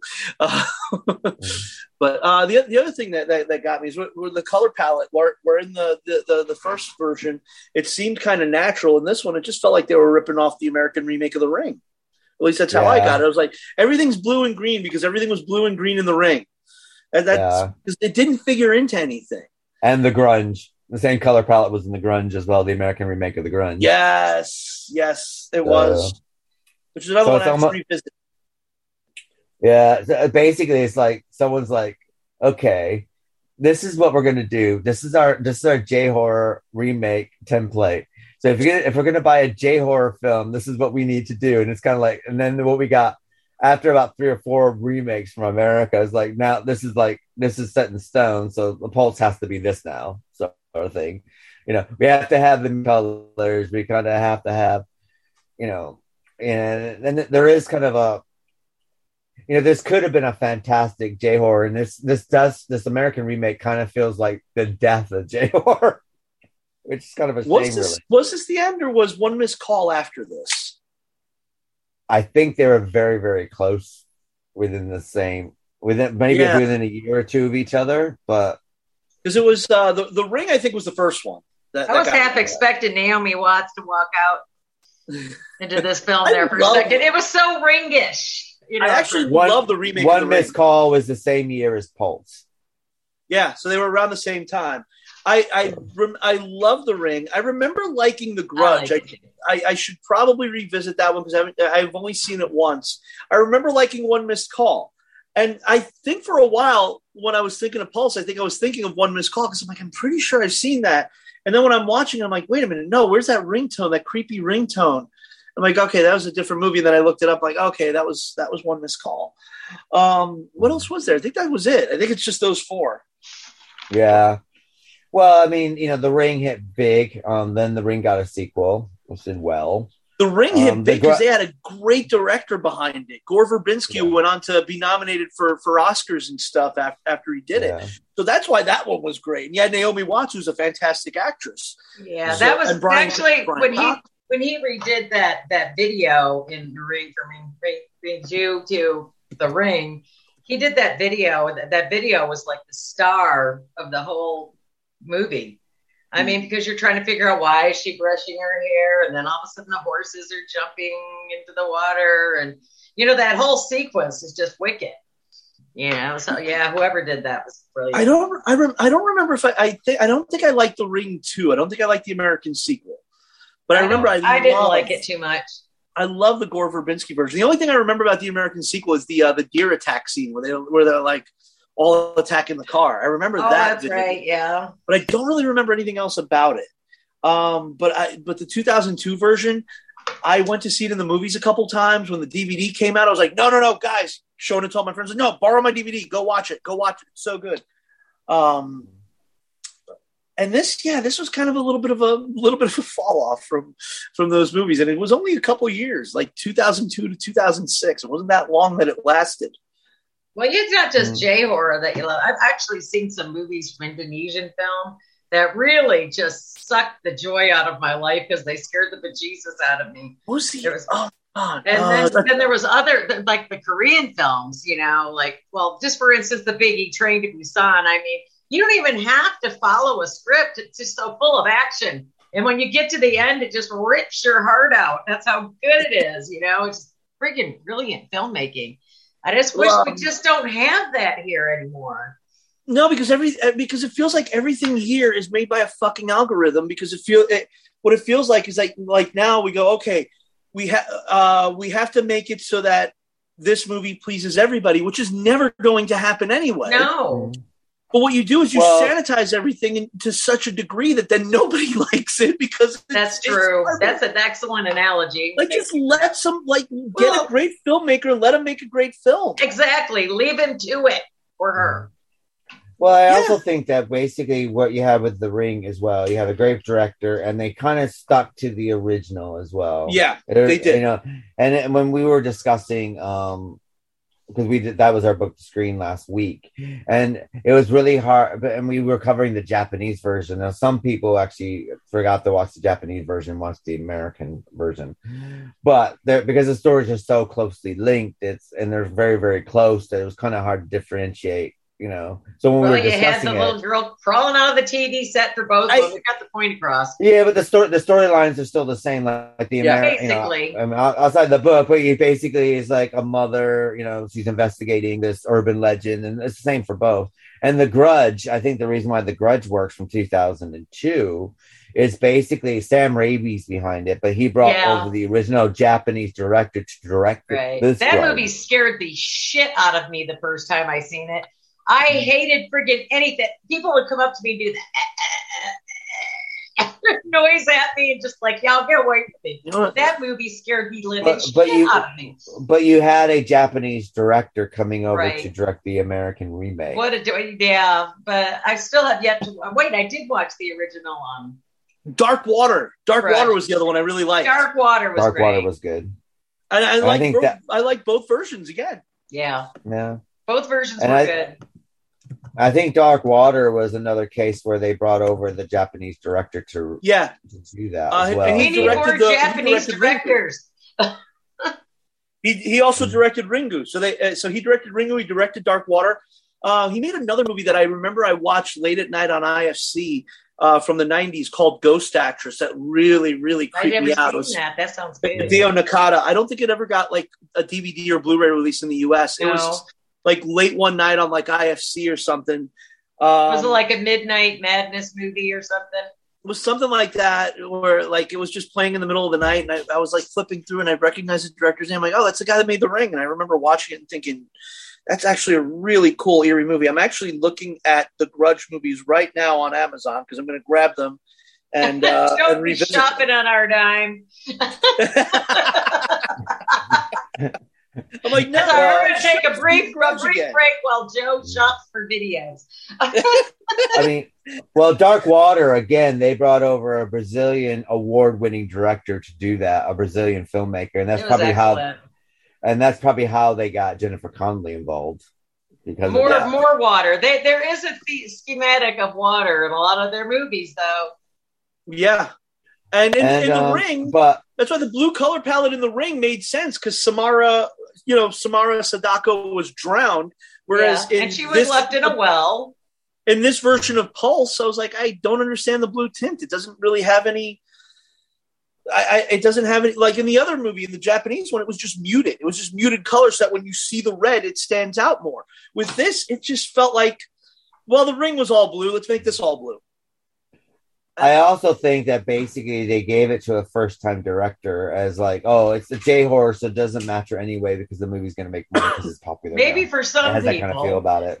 But for And it's a shame. It's a shame because Well- it- when I looked him up, he didn't direct another feature ever again. No, well, So you know, it, you know, you, have, you kind of have to hit it out of the park running, don't you? If you don't, then that's kind of the end for Yeah. nowadays. So you sort of kind you kind of set this poor guy up for failure, and then you blamed him for it. Yeah. Well, another thing is basically what you also have is have a film that's supposed to be directed by one of the greatest horror directors of all time, and of course, Yes. because it took him so long to get the finance together, and of course he drops off, and now it's like bring this person through. Now the question basically is, what was Wes Craven's, what was Wes Craven's script like, and why did this new director feel so strongly about? Maybe it was his friend. Go, oh, I got this. So why not bring my friend on board and he can rewrite the script? Maybe I don't. I don't know if that happened, but it's kind of like you know, because you got like an unknown writer coming in to rewrite Wes Craven's script. So why didn't you just stick to Wes Craven's script? That's what I would have done. If I if I was making my first Hollywood movie and I got a script by Wes Craven or someone who's very very you know established, the last thing I'm going to do is like have someone come in and rewrite it for me. You know what I mean? Don't do it. You know, The only Wes other Craven scen- script. The only I wonder other how much of scenario- Wes Craven they left in the script though, or the treatment or whatever. Well, because you have to. That's uh, that's the Writers Guild rules. If he if you're rewriting somebody's screenplay, his name still has to go on it. What the only other scenario I can think of is what is we have this Wes Craven screenplay, and Wes Craven was going to direct, but then when the financing took so long to come through, Wes Craven drops out. And they're like, well, we're not going to give you as much money as we would have if Wes Craven was doing it. So we're going to dial back the budget. And maybe that's where it was like, hey, we got to we got to start chopping the script down because we, now we can't make uh, Wes Craven's script, which might have been more elaborate, and they needed they needed to make it cheaper. That could be it too. Yeah, it could be We'll it. never know. I don't think. Well, one thing I noticed there was no boobs in any of these movies. Wes Well, this one was Craven doesn't show a lot of boobs though. Anyway, he's not a Well- what do you call it? Gratuitous boobies or nudity. He doesn't do that. So well, I mean, we are dealing with a movie that's full of TV actors. yeah, You know, this this is the age where TV actors was if you're if you're in a TV series or an established TV series, it was quite cool to do a horror film. Where horror films up until this up until like 2000s, so like this happened like in the 90s. That if you did a horror film, that was the death of your career, or something you did at the beginning of your career. But after about well, after in the 90s onwards, it's like, oh, if you are doing a TV series, then it's quite good to do a horror film for the cinema. Well, that, that that's Remember- that's uh, that's I don't because understand why horror is so everybody just shits on it so much. I mean, Well, because they were low, tend to be low budget um, horror Yeah, films. They didn't put fun. they didn't they didn't put but they didn't put money into horror films. Horror films are something like it was done by a low budget. unless it's a franchise, of course. Well, even with franchises, they were kind of done on the sly, and then basically they would be distributed by the company, like Paramount. I mean, Friday the Friday the Thirteenth was an independent film, Right. so it wasn't Halloween, and so it wasn't like that. But they were picked up by major companies for distribution. Pa- Paramount Uh, was actually embarrassed by uh, by the Friday the Thirteenth movies. Like they were the most financially successful movies that Paramount made in the '80s, and Paramount hated. Still embarrassed of them. Well, I, Paramount in the '80s was kind of like the go-to place for slasher movies because Well, you had they the had Indiana 13th Jones and all that stuff going on. I mean, they had a lot of hits They going did have a lot of stuff going on. Um, but the, the Friday the Thirteenth movies were so like there were so many of them. They were all and they all made money. But the reason they made so much money is because they were produced so cheaply. And Paramount also um, was the company that produced a lot of the uh, a lot of the slasher movies during that time. I think My Bloody Valentine, I think, was a Paramount movie. April Fool's Day certainly was. Yeah. Um, but they're all but they're all independent movie. They're all independent where Paramount distributed them, and that's when the money came through with through the distribution. I mean, I, My Bloody Valentine's a Canadian film. Oh, yeah, Yeah. that's true. My Bloody Valentine's Canadian. Uh, it was uh, Frank Mancuso, I think, was the guy at Paramount who was doing a lot of the a lot of the slashers. April April Uh, Fool's Day is a Canadian film as well. That was filmed in Vancouver. Oh, is it? Is that Canadian? I didn't know that one was Canadian. Yeah, it's, I know, yeah, uh, it's because it was cheaper to everything. film over there back in the day. I think. No, no, no, they, no, no. They were independent. They were no, they're independent films. Oh, and then okay. what I happened? it was cheaper And to um, film made by a, made by a Canadian director, and um, and then distributed by Paramount. So it's like Friday Thirteenth. I got Friday Thirteenth here. I made this film, and Paramount's like, on, oh, okay, we'll distribute it for you because we think that we can make money at this sort of thing. Yeah. You know, so they weren't like they weren't made within the, you know, they weren't made on Paramount backlot or anything like that. This is I think the sequels were. The sequels, I think, were were financed and everything by Paramount. I think those were. Yeah, and then eventually on, they sold yeah. the right.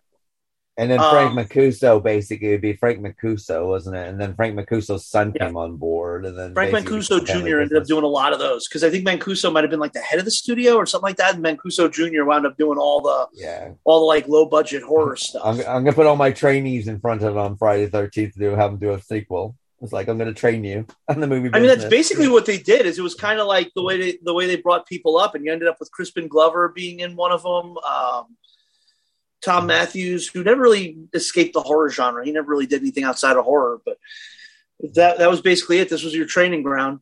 Uh, one of them was directed by like a porn director because it was like, okay, this guy's been directing Yeah. porn and he wants to do like a legitimate movie. All right, uh, give him one of the Friday Thirteenth movies. Just let's see Yeah, how he I does. think it was like, was it the fifth one or something? It's, Danny no, Steinmann? no, it's the it's the one with um the fake Jason in it. Yeah, the fifth one. Yeah, uh, Danny So- Steinmann was uh, he was a porn director. And, Yeah, uh, I did not can- and you know can- that. well, you can tell actually. if you look at it, it's film. It's filmed like the sex scenes are a bit more. I mean, and what you're getting is you're getting these cut scenes, but you're still getting like these. You know, even in this time, I mean, they're uncomfortable. You know, like the girl and they're having sex, and then he takes the thingy around and you know crushes the guy's Yeah. skull with the leather with Yeah, the leather belt right. and kills the girl with And the scissors. And the and all the girls are basically running around naked, most of them. You know, it's, That- it's yeah, that- thing, that and they're always sex scene being in the groped by, woods. groped by old men. The, the, the sex scene in the woods was uh, was one of the most was at the, at the- point when I saw it as a kid. It was probably the most explicit sex scene I'd ever seen at that and point. she and she was made to do that. She didn't make that, they said that she would never make another movie again, and she felt uncomfortable. And the director made her feel uncomfortable because he was putting his hands where he shouldn't have been.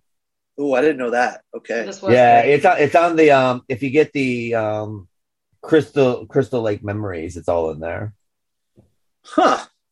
And all My- the actually, cast members are roommate has- going, yeah.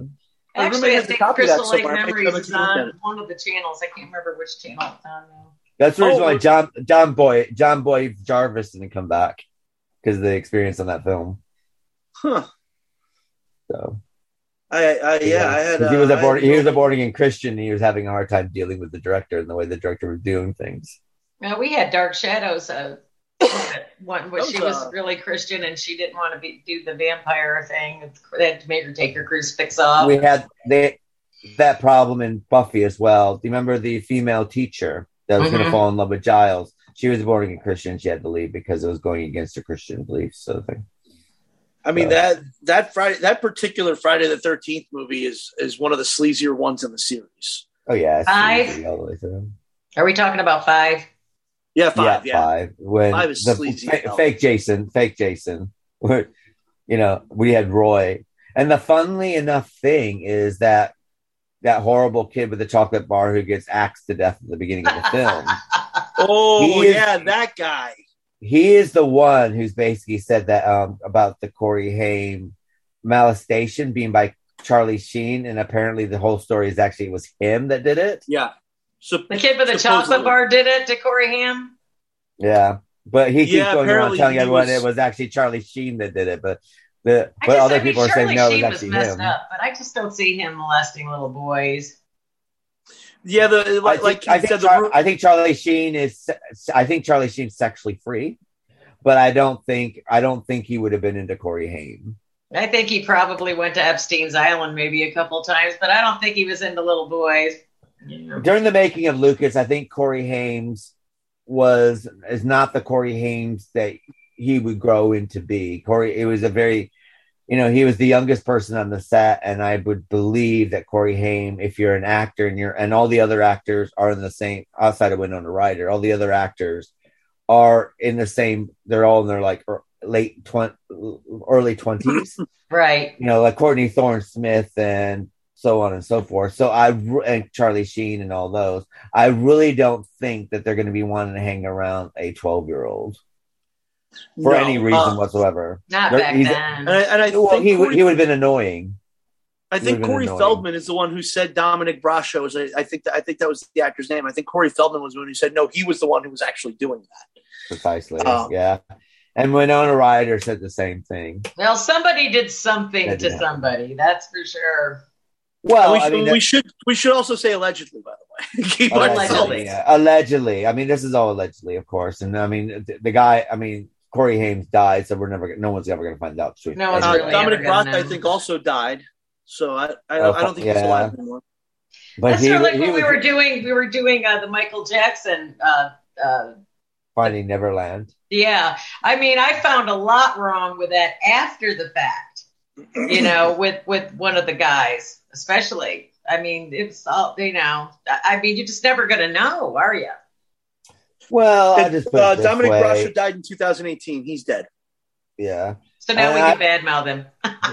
Well, I mean, the thing is, is that he was, you know, him like Corey Feldman are very, very hungry to have the spotlight shown on them. So it's really, so it's really, really hard to dif- differentiate. Are they saying this because they want the spotlight on them, or just is it reality of the situation? So there's a lot of that that kind of. Well, it's Hollywood. We know how dirty it really is. There's a So lot. being Of, we've talked And to I- people, you know. and I do, you know, and I do believe, you know, you know, I do believe that you know sexual molestation of children does happen. Don't get me wrong, but at the same time, sometimes you're kind of wondering about these people who are so hungry for the star, the The- you the notoriety. to be shined back on them, like mm-hmm. Corey, Corey Feldman. That he'll do anything to get back to become popular again because of his failed career.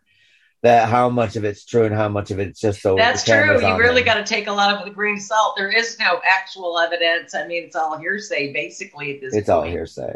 The same thing with like Michael Jackson and when it did he or did he not? We're never gonna fully know. So, No. You know, and if he did, well, you know, if you're if you're parents and you're giving your kids over to someone you don't know, letting them sleep in their bed and all that. But other I think Cor- I think Corey Feldman said Michael Jackson never did anything untoward towards them. So I mean, Yeah, he did. He did say that. He said he didn't. He he he didn't really believe the story when it came to Michael Jackson. well, and he was friends with Michael Jackson when he was alive. I mean, it'd be interesting. Um, I mean, I'm not saying that anything. I'm not saying anything happened. No, no. But but Yeah, sometimes were but but for someone like Corey Feldman, and I know a lot of people love him, and you know it's fine, you know, whatever. But in my opinion, if he he you know Corey Feldman's so hungry for fame again that it wouldn't surprise me if he changed the story later on somewhere down the road as well. So just so- so he just so his name's mentioned again.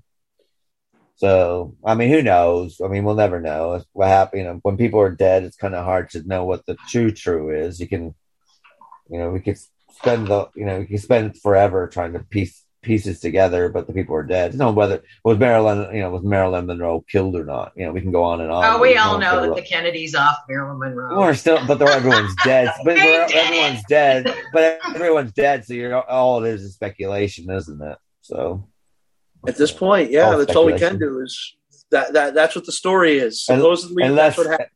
well, unless someone filmed what actually went on, you're never gonna know because everyone's dead. The So it's like- CIA, the FBI, They're all dirty, dead, dirty, though. dirty.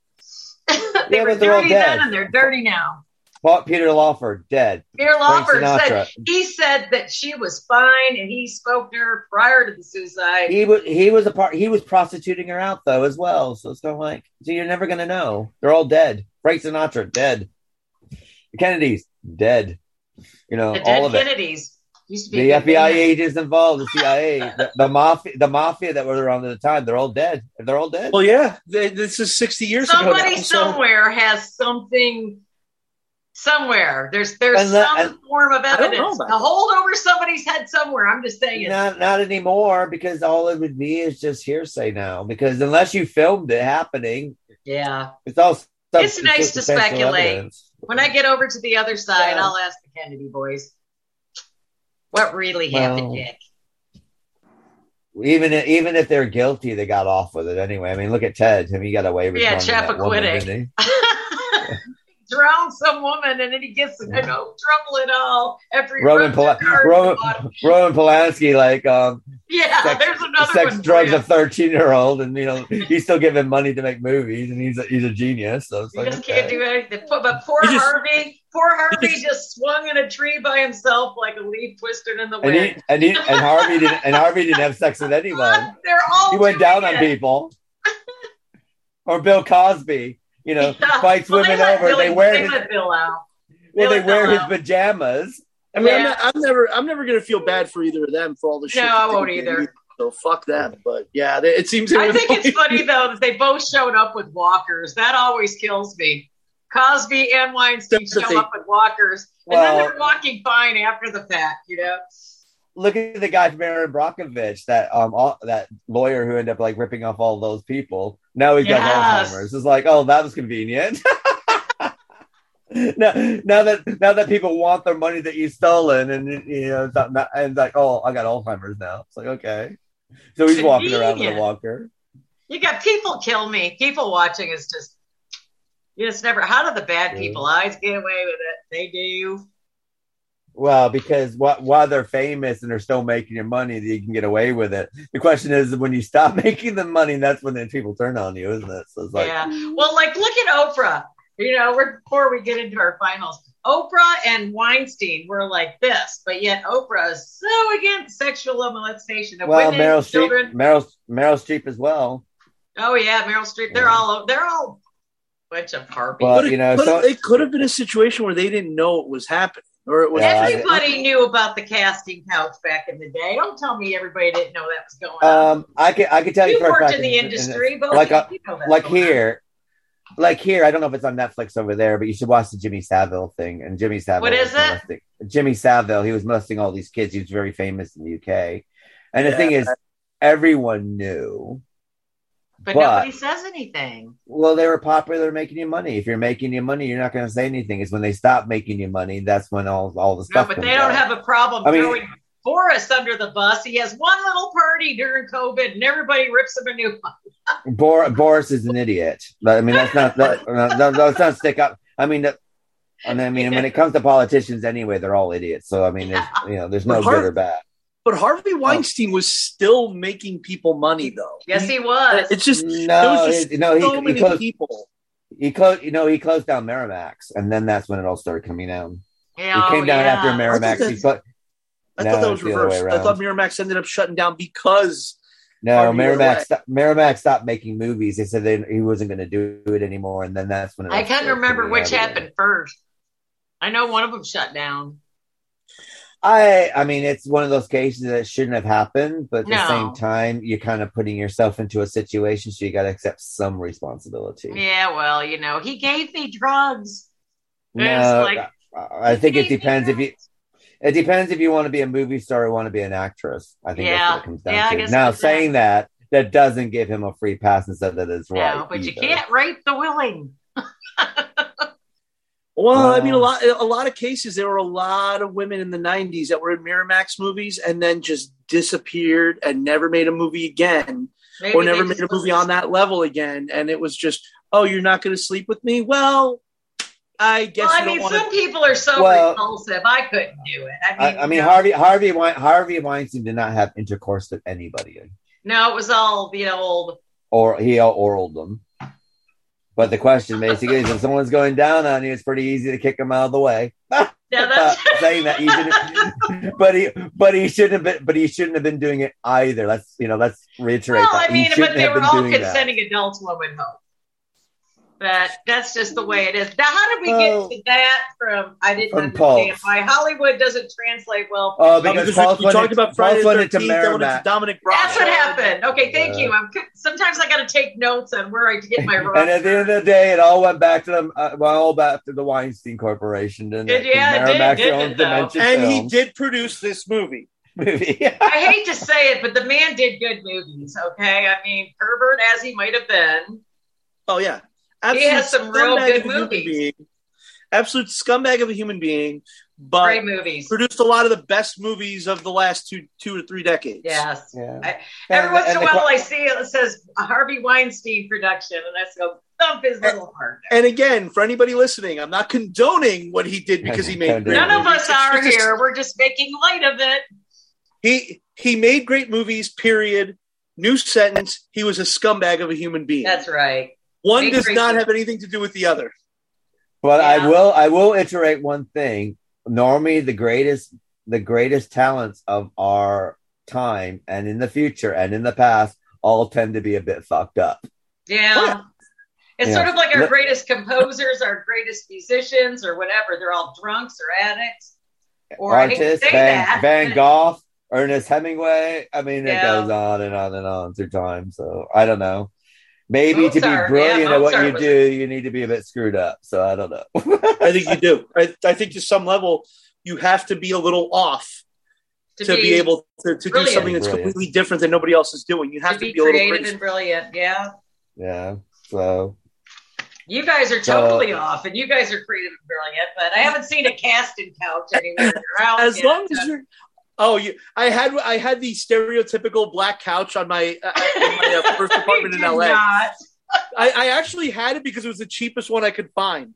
We It was had like one too. 500 It was the ugliest I'll, piece of furniture I'll send you. I'll send you a picture of what my living room looked like when I lived in LA. It was the stereotypical. I wouldn't black come in your couch. house. He's got a black casting couch. It's like fuck I don't this anymore. guy. I do not have one anymore. Um, the important thing is, though, the lesson that must be learned: if you have a casting couch in your house, make sure it's able to be wiped clean. Yeah, literally. hey, look. But yeah, uh, pe- people are a little off. People who create are a little off. But as long as what you're doing, as as far as being a little off, isn't hurting anybody else, go do you. Go do whatever the hell you That's want to right. do. Just as long as no unwilling party gets hurt, That's right. whatever, man. Do your That's thing. right. That's really such an easy thing to live by too. Yeah. You know? You don't. You don't want to fuck me? Cool. Someone else will. Yeah, that's right. There's always And- somebody.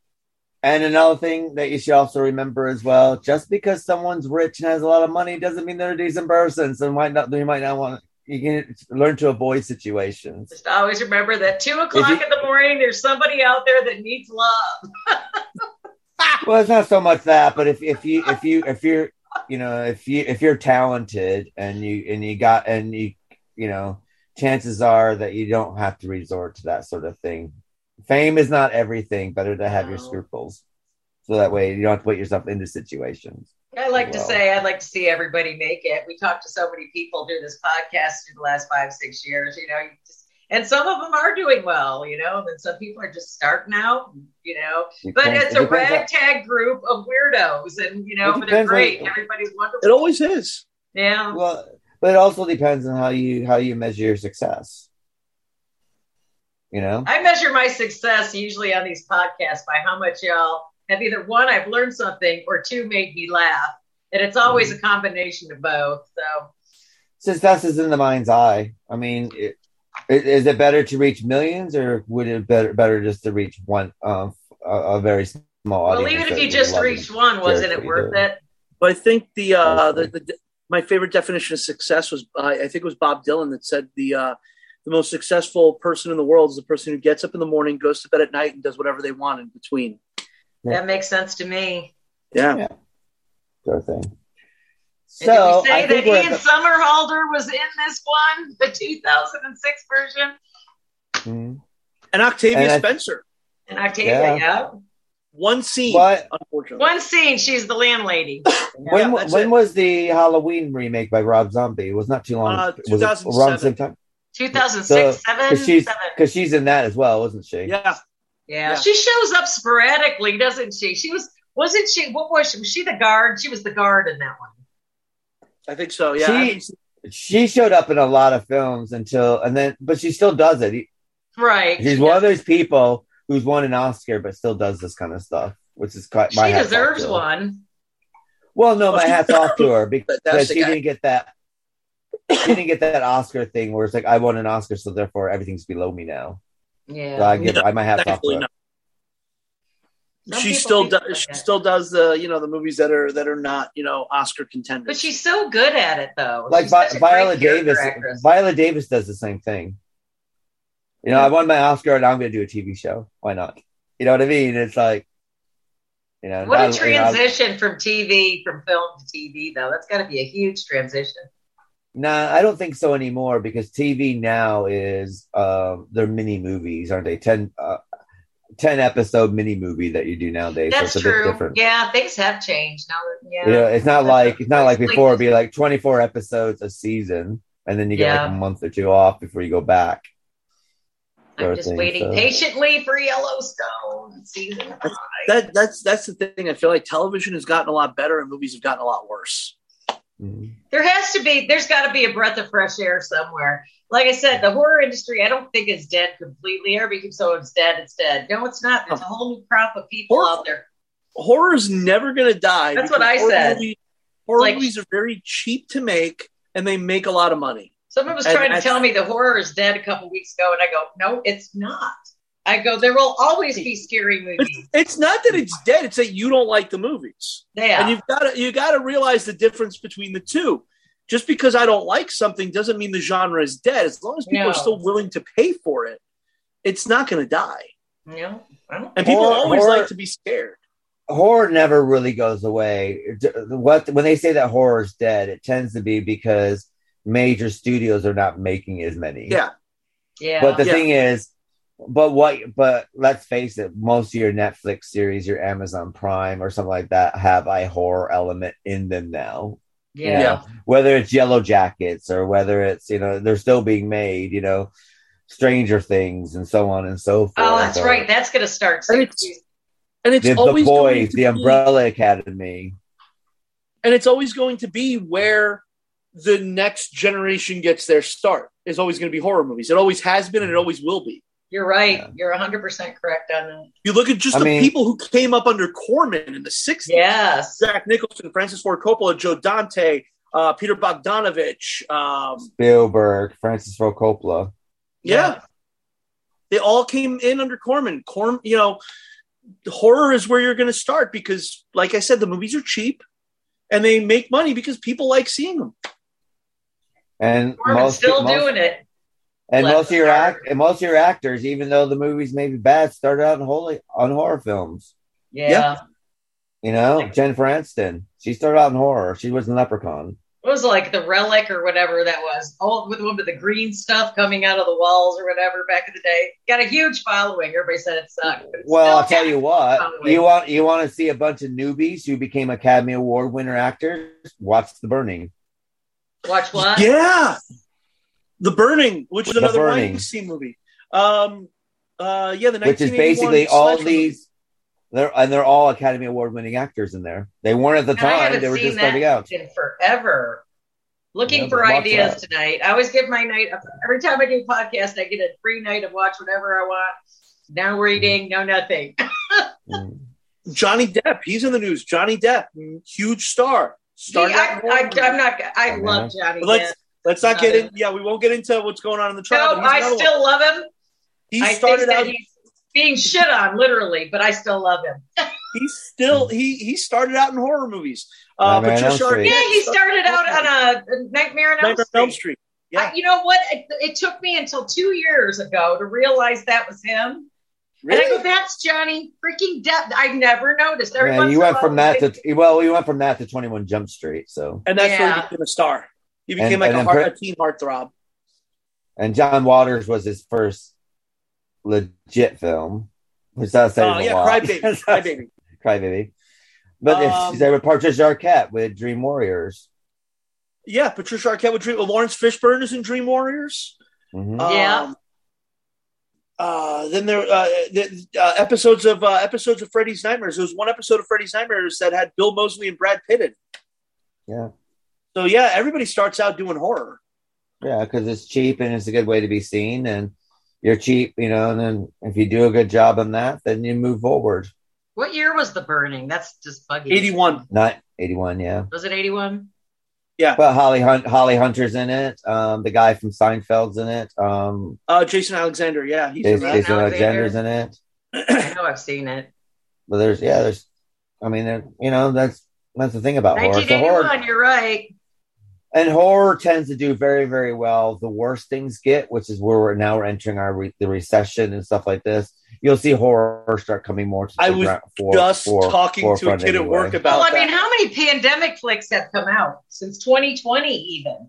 You know, 2020, 12. I mean, pandemic flicks galore. Corona zombies. That actually has a cult following now. I actually sat through it all finally, by the way. Corona Mm-hmm. Corona Zombies is just kind of uh, they, they they took uh, the Bunch of fucking kids having movie. fun is what it was. They took they took Hell of the Living Dead by Bruno Mattei and cut out like a bunch of scenes and just had like a bunch of actors go in there and like redo redub the dialogue to make it about Yeah. coronavirus. People laugh. And- and- There's and a to lot of connect- people don't connect- know that movie exists. I bring it up in horror groups, and they go, "We haven't seen any decent movies about Corona and zombies." I go, "Corona zombies. It's out there. Go find it."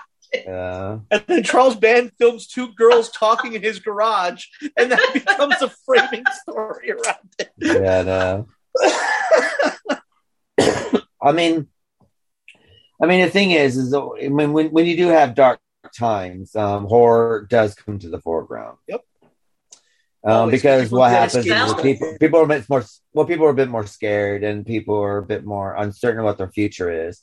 When times are good, that's when your horror films kind of go downwards a little bit. That's why you ha- that's why you didn't have a lot of horror movies in the nineties. Yeah, There were things some were great. that came out of the '90s, though. There, there were. They're far- they're very the far. '80s, but the '80s didn't suck though. The '80s, we were we The finally the got 80s out of recession. We were booming again towards Well, the middle. what? Yeah, but your horror films of the '80s, when were the best ones out? '81, Between 1980 and 1986, we didn't feel the the boom until after that age. Yeah, you're right. You are right. I hate it when y'all are right sometimes. So, But yeah, that's, that's a great. happens. That's a great point. well, horror is the best way to address what's going on in the world. That's how you Well, address it. and also if you look at the um, you look at the horror films of the 80s um, the victims were the young kids who were just out trying to have a good time and the old They're always trying to have sex as the ones that get killed. Well, Oh, yeah. yeah, have sex. They're gonna die. and the, vil- Yeah, and but- the villain but- is but the what- villain's what who's just who's killing kids that are just having sex and drinking and, do, and doing what- drugs these kids just want to be left alone But who was in power in the '80s, and what was his platform? I No, would- it's a Family- wife's platform. Just say no. No, it was Reagan and, was fam- Reagan, and family yeah. values and family values. and that and that Christian reflected in the horror movies and that reflected in the horror movies because you because Reagan was the one who let like the people like Jerry Falwell and stuff try start to kind of get into politics. And then what you ended up having is you have this extremely moralistic government in the United States, and you have these kids who are like, we just want to be left alone to like fuck and drink. Yeah, And that's all. I, that's all we fucking wanted to do in the '80s. Just leave us alone. We're getting fucked up, and we're gonna And- fornicate in the forest. But at the same time, sex is killing. I, Um, I, sorry, I coughed right on that. Sex is what? sex was killing you at that That's same time. true. Sex That was was the killing you at that time because of the virus. AIDS yeah, crisis. it also was. You had the AIDS scare. Yeah. it was Yeah, terrible. so that was going on at the same time. So, so The- you the first so universal horror got. cycle was uh, was the was during the Great Depression. It kind of tapered off as things kind of started to true. come up. You're right. World You're War 100% II hits. You get a bunch more movies. I didn't now even, ever, never looked at it this way. Then And the look at this in the in the seventies. you have yeah, the fifties you you end up getting the um the the Black atomic Lagoon scare, and and that's when you end that up getting like them and all that stuff. You have McCarthyism in the late fifties, and that's when you get invasion of the body snatchers and do we trust everybody? You know, we, we can't trust the anybody. the 70s, if you look at the 70s, a lot of those movies, a lot of the directors, Wes Craven, Tobe Hooper, a lot of those, George Romero, Romero especially, they all said that they were looking at Vietnam and going, Yeah. Well, Craven specifically said that some of the some of the imagery in Last House on the Left was based on the news that he would see coming out of Vietnam. So You could Yeah. tell what- you could see that very strongly in '70s horror. But another thing, what else? What else was going on in the seventies as well? The rise. the What, one what did we get because of that? Exorcist, The Omen, and cults were growing at that time. Religious cults. You know, Yeah. Jonestown was just around the corner when these things were being made, and Yeah. you know, and all the you know all the other suicide. My cults that were favorite was on. Heaven's Gate. um, early in the early in the early 2000s, in the wake of uh, of what was going on at Abu Ghraib, all of a sudden you have all these torture porn movies coming out. Yeah. Mm-hmm. It's all related to the political climate. Oh my god! Like has- yeah, but, but how do you explain it? Do you put do you explain that with like Atras and the Serbian film and all that? Is that where that because that's serious torture? Well. Serbian film didn't come out of the U.S. That that just came out of that fucked up climate over there. I'm just wondering what their excuse is. for No, their tor- tor- torture porn. Torture porn is a byproduct of 9-11. yeah, you think? Be- be Explain to me and our listeners. Because basically, you, um, America had a frightening um, about anything that was foreign.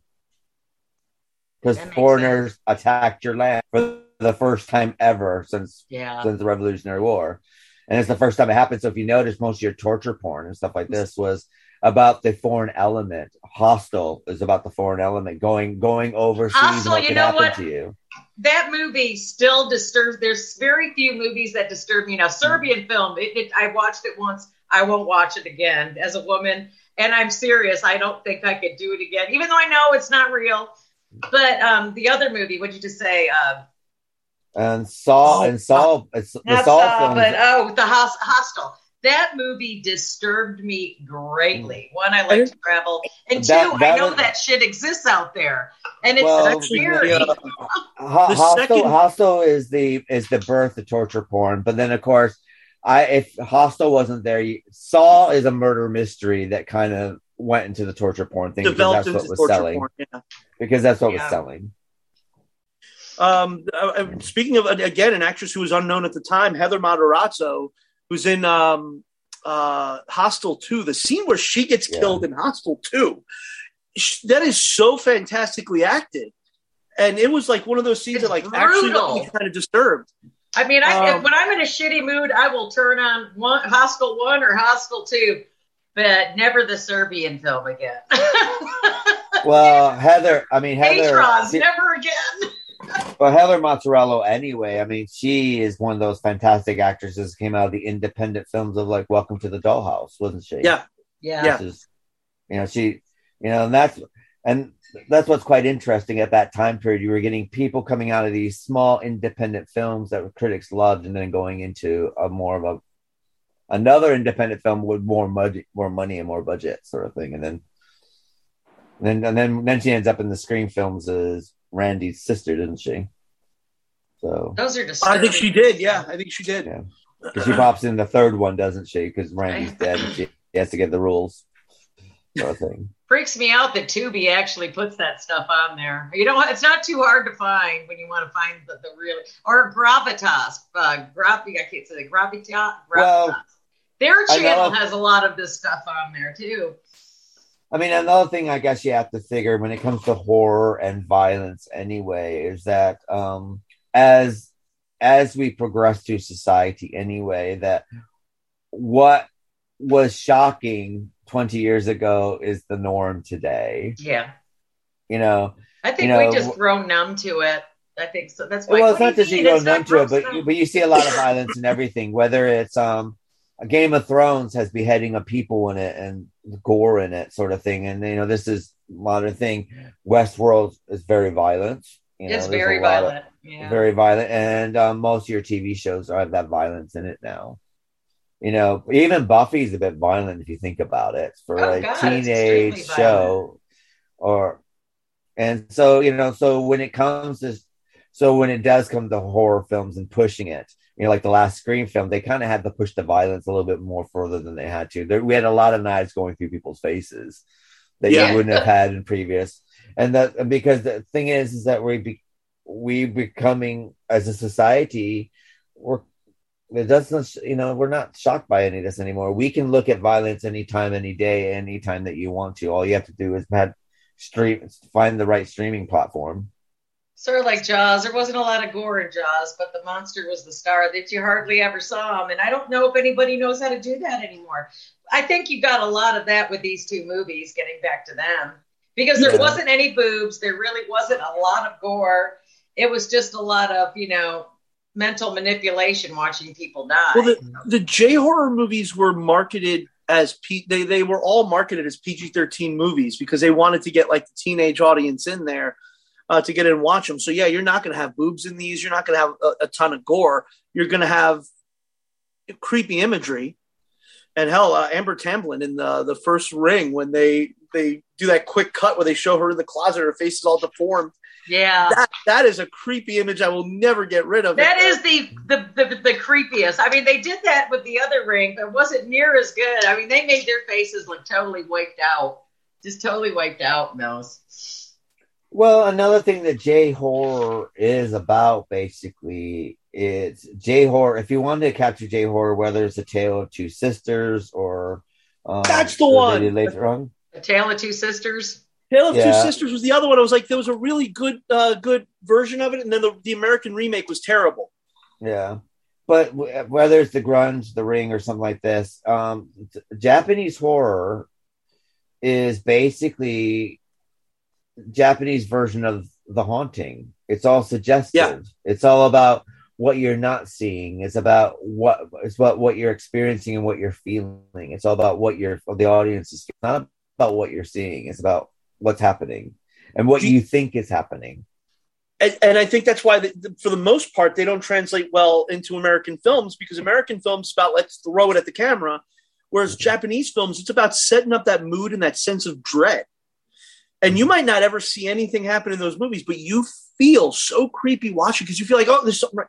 No, okay, no, there wasn't something right there. Like uh, the train scene in the uh, the first Pulse. I kept thinking when because of the way it was shot with the the the, the, the black uh, window right behind them, I kept thinking there's going to be something that's going to no, nothing happens. But you, it just sets up that eeriness, and then when something does happen, it's very very cool. It's and um, and, and it's very very creepy. The library scene. Oh my god, the Yeah. library scene in the original Pulse is so fucking good. It was. Oh, that man, kind of uh, gave you an anxiety attack a little bit. And I think that's I think that's why I liked it so much is that I was kind of sitting there and like I said, it was broad daylight when I was watching this because I I worked late last night. So, like I was like, oh my god, what? Ah, this is actually creeping me out, and it's bright in here, and it's creeping me out.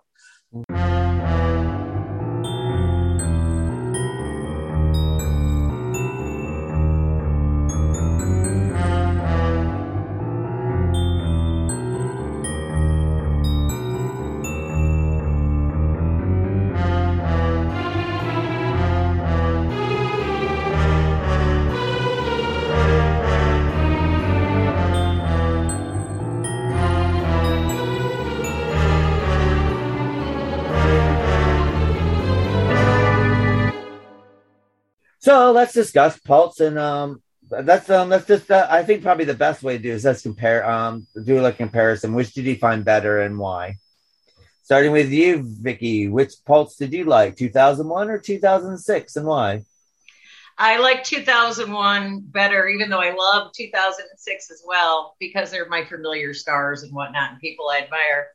But 2001, uh, there's something about the J horror that just, it's just something totally like an art of its own. And I didn't think it translated well into the Hollywood genre.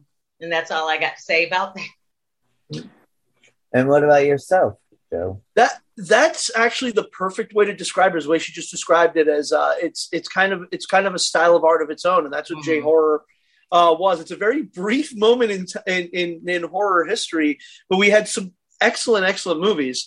Um, as far as between the two of these, uh, hands down, the original Pulse I think is so much better. Um, like uh, like we said, it kind of um, it kind of just had that sense of dread and it just kind of like just stayed there the whole time. The and whole I, thing I was dreadful, about it. period. It gave you anxiety and just sadness and desolation. it's what it was. But I, feel it was well done. Where, where like I'm watching the 2006 one and going, oh my god, this is schlock. Like 2006, I was just like, this is like I like the the uh, the ghosts look so terrible that I I couldn't do it. I was just like, no, this is this I'm is gonna have to go back and look at the ghost again. oh my god, like they like I they just look like horrible CGI. It is CGI, and it's now 15 years later, so it's even worse CGI than it was when it came out. Good Which, point. you know, Good point. movies based around special effects don't uh, don't usually um, don't usually keep very well, and this one does not. I, I, I didn't see it in 2006. 2006, I might have thought a completely different way about it, but watching it now is just like, wow, this is bad. I saw the film in 2006. I liked it at the time. And then, and because it's like I quite enjoyed it, but I, I quite like Kristen Bell. I liked her since Reefer Madness and things like that. Yeah. But then, um, and then I ten- then I caught the Japanese one like a couple weeks later, and then this kind of paled to me because I saw that and that, and that, and also because the older I get, uh, the more appreciation I'm getting for the Japanese version as well because it just actually means more. But at the time, at the time when I first saw this, this actually made me want to see the Japanese version, and I did enjoy this time. But this is like the Japanese. I guess if I if I can compare them, the Japanese one is something that you would see in an art cinema, and the American one is something that you would see at the multiplex for because you have some you got an hour and a half to spend. and You want some popcorn. Yeah. Maybe That's maybe right. it's because I, I I tend to like the former more than the latter. Maybe that's why I just like the the uh, the original version better. Maybe that's just it. They just they they wrote for a different audience, and I don't know. Sometimes, like you're saying, how you try to sanitize shit, it doesn't come in well. that's also part of it too. These these the the, the remakes, uh, like we said earlier, PG thirteen movies. They were um, an attempt to get younger audiences in to, to watch horror movies. Where I don't think, Or they, I don't. I don't think. I. I, I, I certainly. I, I don't believe there was any intention of having younger people watch the original Pulse. I think that was made strictly for a more adult, a more mature audience. So maybe that's it. You couldn't get a don't kid to it's sit for through that. You couldn't get a kid to sit through that. It Well, could just be know, a situation where this isn't made for. I also think that it's quite a shame because um, with the American Pulse, maybe they shouldn't have been talking down to their audience. That's part of it too. What do you Because mean? If, You if you look at if you look at things that should if you look at things that should not have been a hit but were a hit with younger audiences, there are films that weren't spoken down to them. Well, it, it, uh, as far as what he means, Vicky, I think it's like what I said earlier, where like, you know, when we were talking about the red tape, where like the, the, the red tape, it took its time to explain itself in the, um, uh, you know, you kind of got a feel for what it was as the movie went on in the original Pulse. In this one, they have to come right out and tell you, and maybe that's Oh, it. I see, Maybe, I see Like as an audience member, I kind of felt like, well, dude, no, like, why are you just coming out and telling me everything? Let me figure it out on my own. Maybe that's maybe Yeah. subconsciously True, that was my true issue. And another thing is, when it comes to popcorn flounder, anyway, films that they tend to America tends to make as in, in the remakes of uh, situations is that they're forgotten about and they don't live, and people forget that they even existed after a few years. Where if you take something and you gave it, you know, if you have your audience look into it and not talk down to your audience, those movies tend to last a lot longer, and they tend to live a lot longer with time. You know, if you look at most of your popular movies at the time, they were huge flops, but they're still around and everyone still loves them. You know, whether it's The Wizard of Oz or whether it's, you know, The Haunting wasn't a huge, big budgety film that, you know, that's still, people are still talking about those today. You know, they still show up, you know, these films that, and I think the original Pulse, the Japanese Pulse, probably is going to live a lot longer than this film, than the remake's going to. Oh, I, I think so too. Yeah. Yeah. Yeah, I agree with that. Are you itching for a good story? Laughter among friends, maybe even a mystery or two? Well, you're in luck. Fire Breathing Kittens is a standalone Dungeons and Dragons podcast. Each episode is a separate three hour long story, like a movie for your ears, so you can listen to these adventures in any order you like. So join us on a real play D&D quest as we solve mysteries, attempt comedic banter, and enjoy friendship. Fire Breathing Kittens podcast, fantasy, action, mystery, friendship. Well, next month, our Make Remake is going to be a really test of our wills when we cover George Romero's Dawn of the Dead and the Zack Snyder remake of Dawn of the Dead, which will tendency has the habit of tearing people when you have to compare which is better and which isn't. Of course, next week we'll be continuing our 80s season, um, which will be covering Lady in White from 1986 and One Dark Night, starring our personal favorite, E.G. Daily, and Meg and Jennifer Tilly. No, Meg Tilly, not Jennifer, but Meg. And of course, everyone's favorite superhero, Adam West. And he'll be in One Dark Night from 1983. And of course, we'll be continuing Dark Shadows. We'll be covering our episodes from May, April, and May from 1970. And of course, that'll be 40 episodes there. And of course, our next book to screen will be H.P. Lovecraft's From Beyond. We'll be discovering misogyny and racist themes while we watch the classic 1986 film from the same year. So I'm going to say is good night for myself. Good night, Vicky. Good night, guys. Good night, Joe. Good night, everyone. Happy Friday the 13th. That's right, it is. And we'll see you next week for 80s The Lady in White and One Dark Night. And our next make remake is Dawn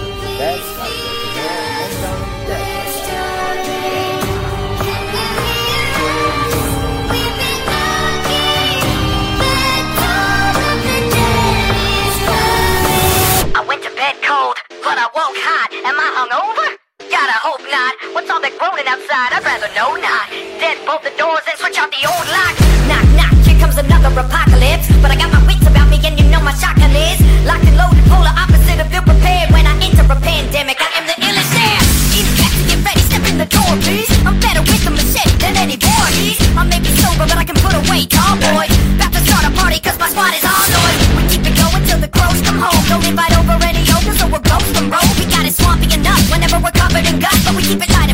somebody stick up a butt. When all is doom and gloom, you gotta show your teeth. I made my bed in the face of death, but I don't ever sleep. When you lay a weary head down to finally rest in peace, counting sheep won't help, cause even the dead ain't slept on me. I'm hotter than a Molotov, I'm all gassed up. I got these hungry zombies on the thirst trap, yup. My kamikaze paparazzi trying to match up. If they want a piece, they gotta eat me from the ass up. Whether you spit or swallow, better come for backup. I'm dropping something that this horde is gonna yak up. Facts, I'ma slack back, y'all don't wanna pass up. I got the bags and the bodies fucking stacked up. Me and the squad are a picture perfect match up Tighter than a family, we can do the bad stuff. Snob through it all, even with the mask up. Penis in the building, about to do a wrap up. A long night, but it's time for dawn. They said the world is at its end, but they might be wrong. I'm all out of fireworks, so ignite the bombs. Even when the dead lies, I'll keep a smile on.